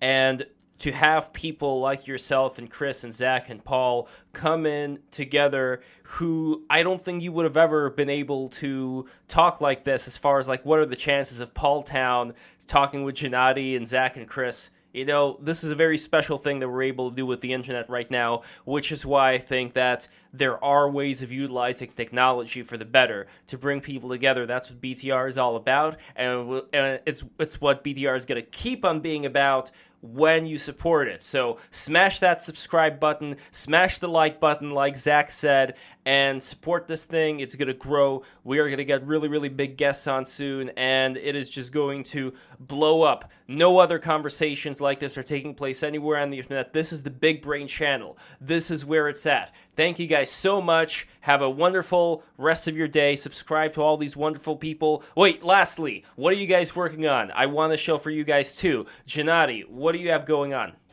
Well, as I said this Sunday at 1 p.m. Pacific time, please join us for our virtual enlightenment salon, which will announce the launch of the Transhuman Club. You can already see the website at transhuman.club. This will be a gathering place for people who are interested in the kinds of ideas that we discussed today, and they will have opportunities to view our salons, including the one with Lev that we held in July of 2021, and also engage in collaborations, artistic collaborations, technological collaborations, educating people about these fascinating developments that are poised to transform the human condition. So we at the US Transhumanist Party are focused on politics and policy. The Transhuman Club will be focused on everything besides that. So uh, we may be reaching out to students in schools. We may be reaching out to people of other political persuasions who want to collaborate with us in a purely apolitical context. And we're going to do it in a way that's entertaining and interesting and uh, definitely artistically rich. So uh, I hope to I, invite all of you there. Sweet. Send you something on Facebook. Show show that real quick. Wait, you send it? You send it to me? Who did you send this to? on Facebook. All right, let me take a look at this. I'm intrigued. While I'm taking a look at that, Chris, anything we have to look forward from the great Chris Bartlett? And by the way, are you related to the guy who created Hey Arnold, Craig Bartlett, or no? Or is that just a? No, my my brother's the uh, playwright and screenwriter Mike Bartlett. Mm. not not Craig Bartlett. Yeah. Interesting. Um, but uh, yeah, I mean, uh, just a summary: AGI and transhumanism is coming. It's coming soon. Uh, it could be great for everybody, like everybody, whether you want to be on board or not. Um, but I, you know, I do, I do think it's under threat. I think there's a there's a there's a risk, a genuine risk of uh, it being sort of uh, captured by corporations. I think in the long run it'll be made free, but we could we could avoid that sort of uh, negative side. Um, I'm still writing. I'm still working on books. I, I might start putting stuff out in articles because I'm not very good at finishing books. Um, maybe Paul can give me some hmm. tips. Um, and uh, where but, where could people find you on Twitter? Yeah, follow me on Twitter if you're interested. Uh, at uh, what is it? At Bartlett Chris J. Yeah. That's it. I'm putting the Pic- link right here. Yeah, my, uh, excellent. my my profile picture looks pretty much exactly like this, but in, AS- in, in ASCII. Yeah. I, I, have a computer game too, but I, I, I, don't really I don't think it's relevant. So no, no, no. Please tell me about the computer game. I completely uh, just, forgot. It, it's it's a mobile game. If you like death and destruction, uh, it's the opposite of what I try to do in, in my other work. But um, yeah, it's called uh, it's called UFO Enemy Known, and it's available on Android and uh, on an iPhone as well. And what did you do for this game? Uh, I I helped design it. I worked on some of the algorithms. Um, but uh, a lot of the heavy lifting uh, was done by my oldest son actually. Nice. Didn't you working on longevity escape velocity the game? Oh, I, I love this. Look at the I, I love the style over here with the uh, lizard guy and the that guy by the way with the lips. He kind of looks like that really popular game about the, um, Mr. Balding's World or something like that. No, no, I'm confusing the guy who was on the China stream. I'm so sorry, Chris Balding. I'm so sorry that I'm comparing you to this dude with the lips. What was that game, Paul? There was this really popular game that came out. You remember where there was this guy in the classroom? He was running after you, and you had to How long some... ago is this? Is this an old game? No, it's not that old, but it looks old. It's like Baldy something. Hold on. I don't think I've seen that one. Ba- Baldi's. All right, game uh, class. Okay, while I'm looking this up, Paul Town. Uh, what's new? Wait, wait. Before Paul Town, Zach. Since you came here, uh, any anything we have to look forward to from the uh, from the great Zach? What, what's going on? Can, can you screen share for a second? Show my art. Uh, sure. Oh yeah, yeah. Oh, uh, let's see what I could do. And you have really beautiful art. What I could do is I can show it on the OBS. So I saved one of the images here. Let me just pull it up. Uh, hold on. Let me save it one more time. And I am pulling it into this thing. There we go. All right, look at that. That is a very beautiful. Now you can't see it, but it is one of these beautiful structures. Is this in uh, 3D you made? Yeah, yeah. This is something. There's some there's some AI tools that came out that I'm keeping a trade secret for now. Whoa, that is. This party can make some. Uh, figure out how to monetize it and uh, make us all live forever, but it'll be it'll be common really soon. But, well, that that is very beautiful. And where could people find you?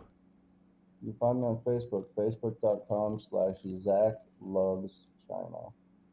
China, as in fine China. Oh, there's not a difference in spelling. They're spelled the same. Uh, China is in the country, right? Or the wrestler. There is the that's wrestler. A, that's a whole different. Um, it's a whole different uh, break the rules stream. We can do another time. Wait, which one is it though? Is it China the wrestler? I-N-A. Oh no! Okay, well, so we're, we're, we're gonna we're gonna have to bring Balding on for that one. Oh boy, oh boy, that's gonna be exciting. It's uh, uh see synchronicity right there. I mentioned Balding, and by the way, the game is called Baldi's Basics. That's uh, that that's what the game is called. Baldi's Basics. It's an extremely popular game. Um, it's I, I, you you have to see it. If you see the guy, then uh, you'll understand what I'm talking about. Chris, he kind of looks like that guy with lips. Anyway, Paul Town, what is going on in your world in the um, in the days, weeks, years to come? What do we have to look forward to, buddy? Um, uh, that's a lot of that's a lot of different things. Uh, but uh, I'm I'm working on like like two more books, but uh, I'm moving to Utah, so I'll be around some Mormons. So we'll see about that. I'll probably become a Mormon and. Um, Mormon transhumanist. Mormon transhumanist, exactly. Yeah, but uh, yeah. Besides that, I mean, yeah, hmm? yeah. There is an actual association, Paul. I don't know if you know this. They weren't kidding. There was an actual association called the Mormon Transhumanist Association. I, I believe become... that. that makes sense. Very yeah. Yeah, but besides yeah. that, I mean, just I'm pretty much just working on some like uh, I have a little some different programming projects working on, but nothing big. And really, just my books is the, the main thing.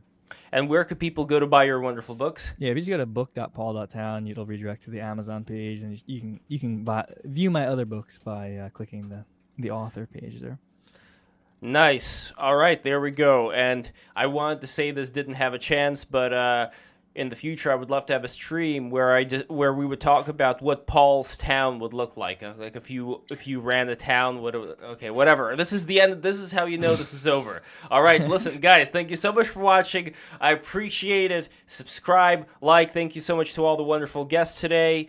And uh, um, happy Fourth of July! Fourth of July yeah, is coming up. So there we guys coming up. So there we guys coming up. So there we guys coming up. So there we guys coming up. So there we guys coming up. So there were guys coming up. So there were guys coming up. So there were guys coming up. So there were guys coming up. So there were guys coming up. So there were guys coming up. So there were guys coming up. So there were guys coming up. So there were guys coming up. So there were guys coming up. So there were guys coming up. So there were guys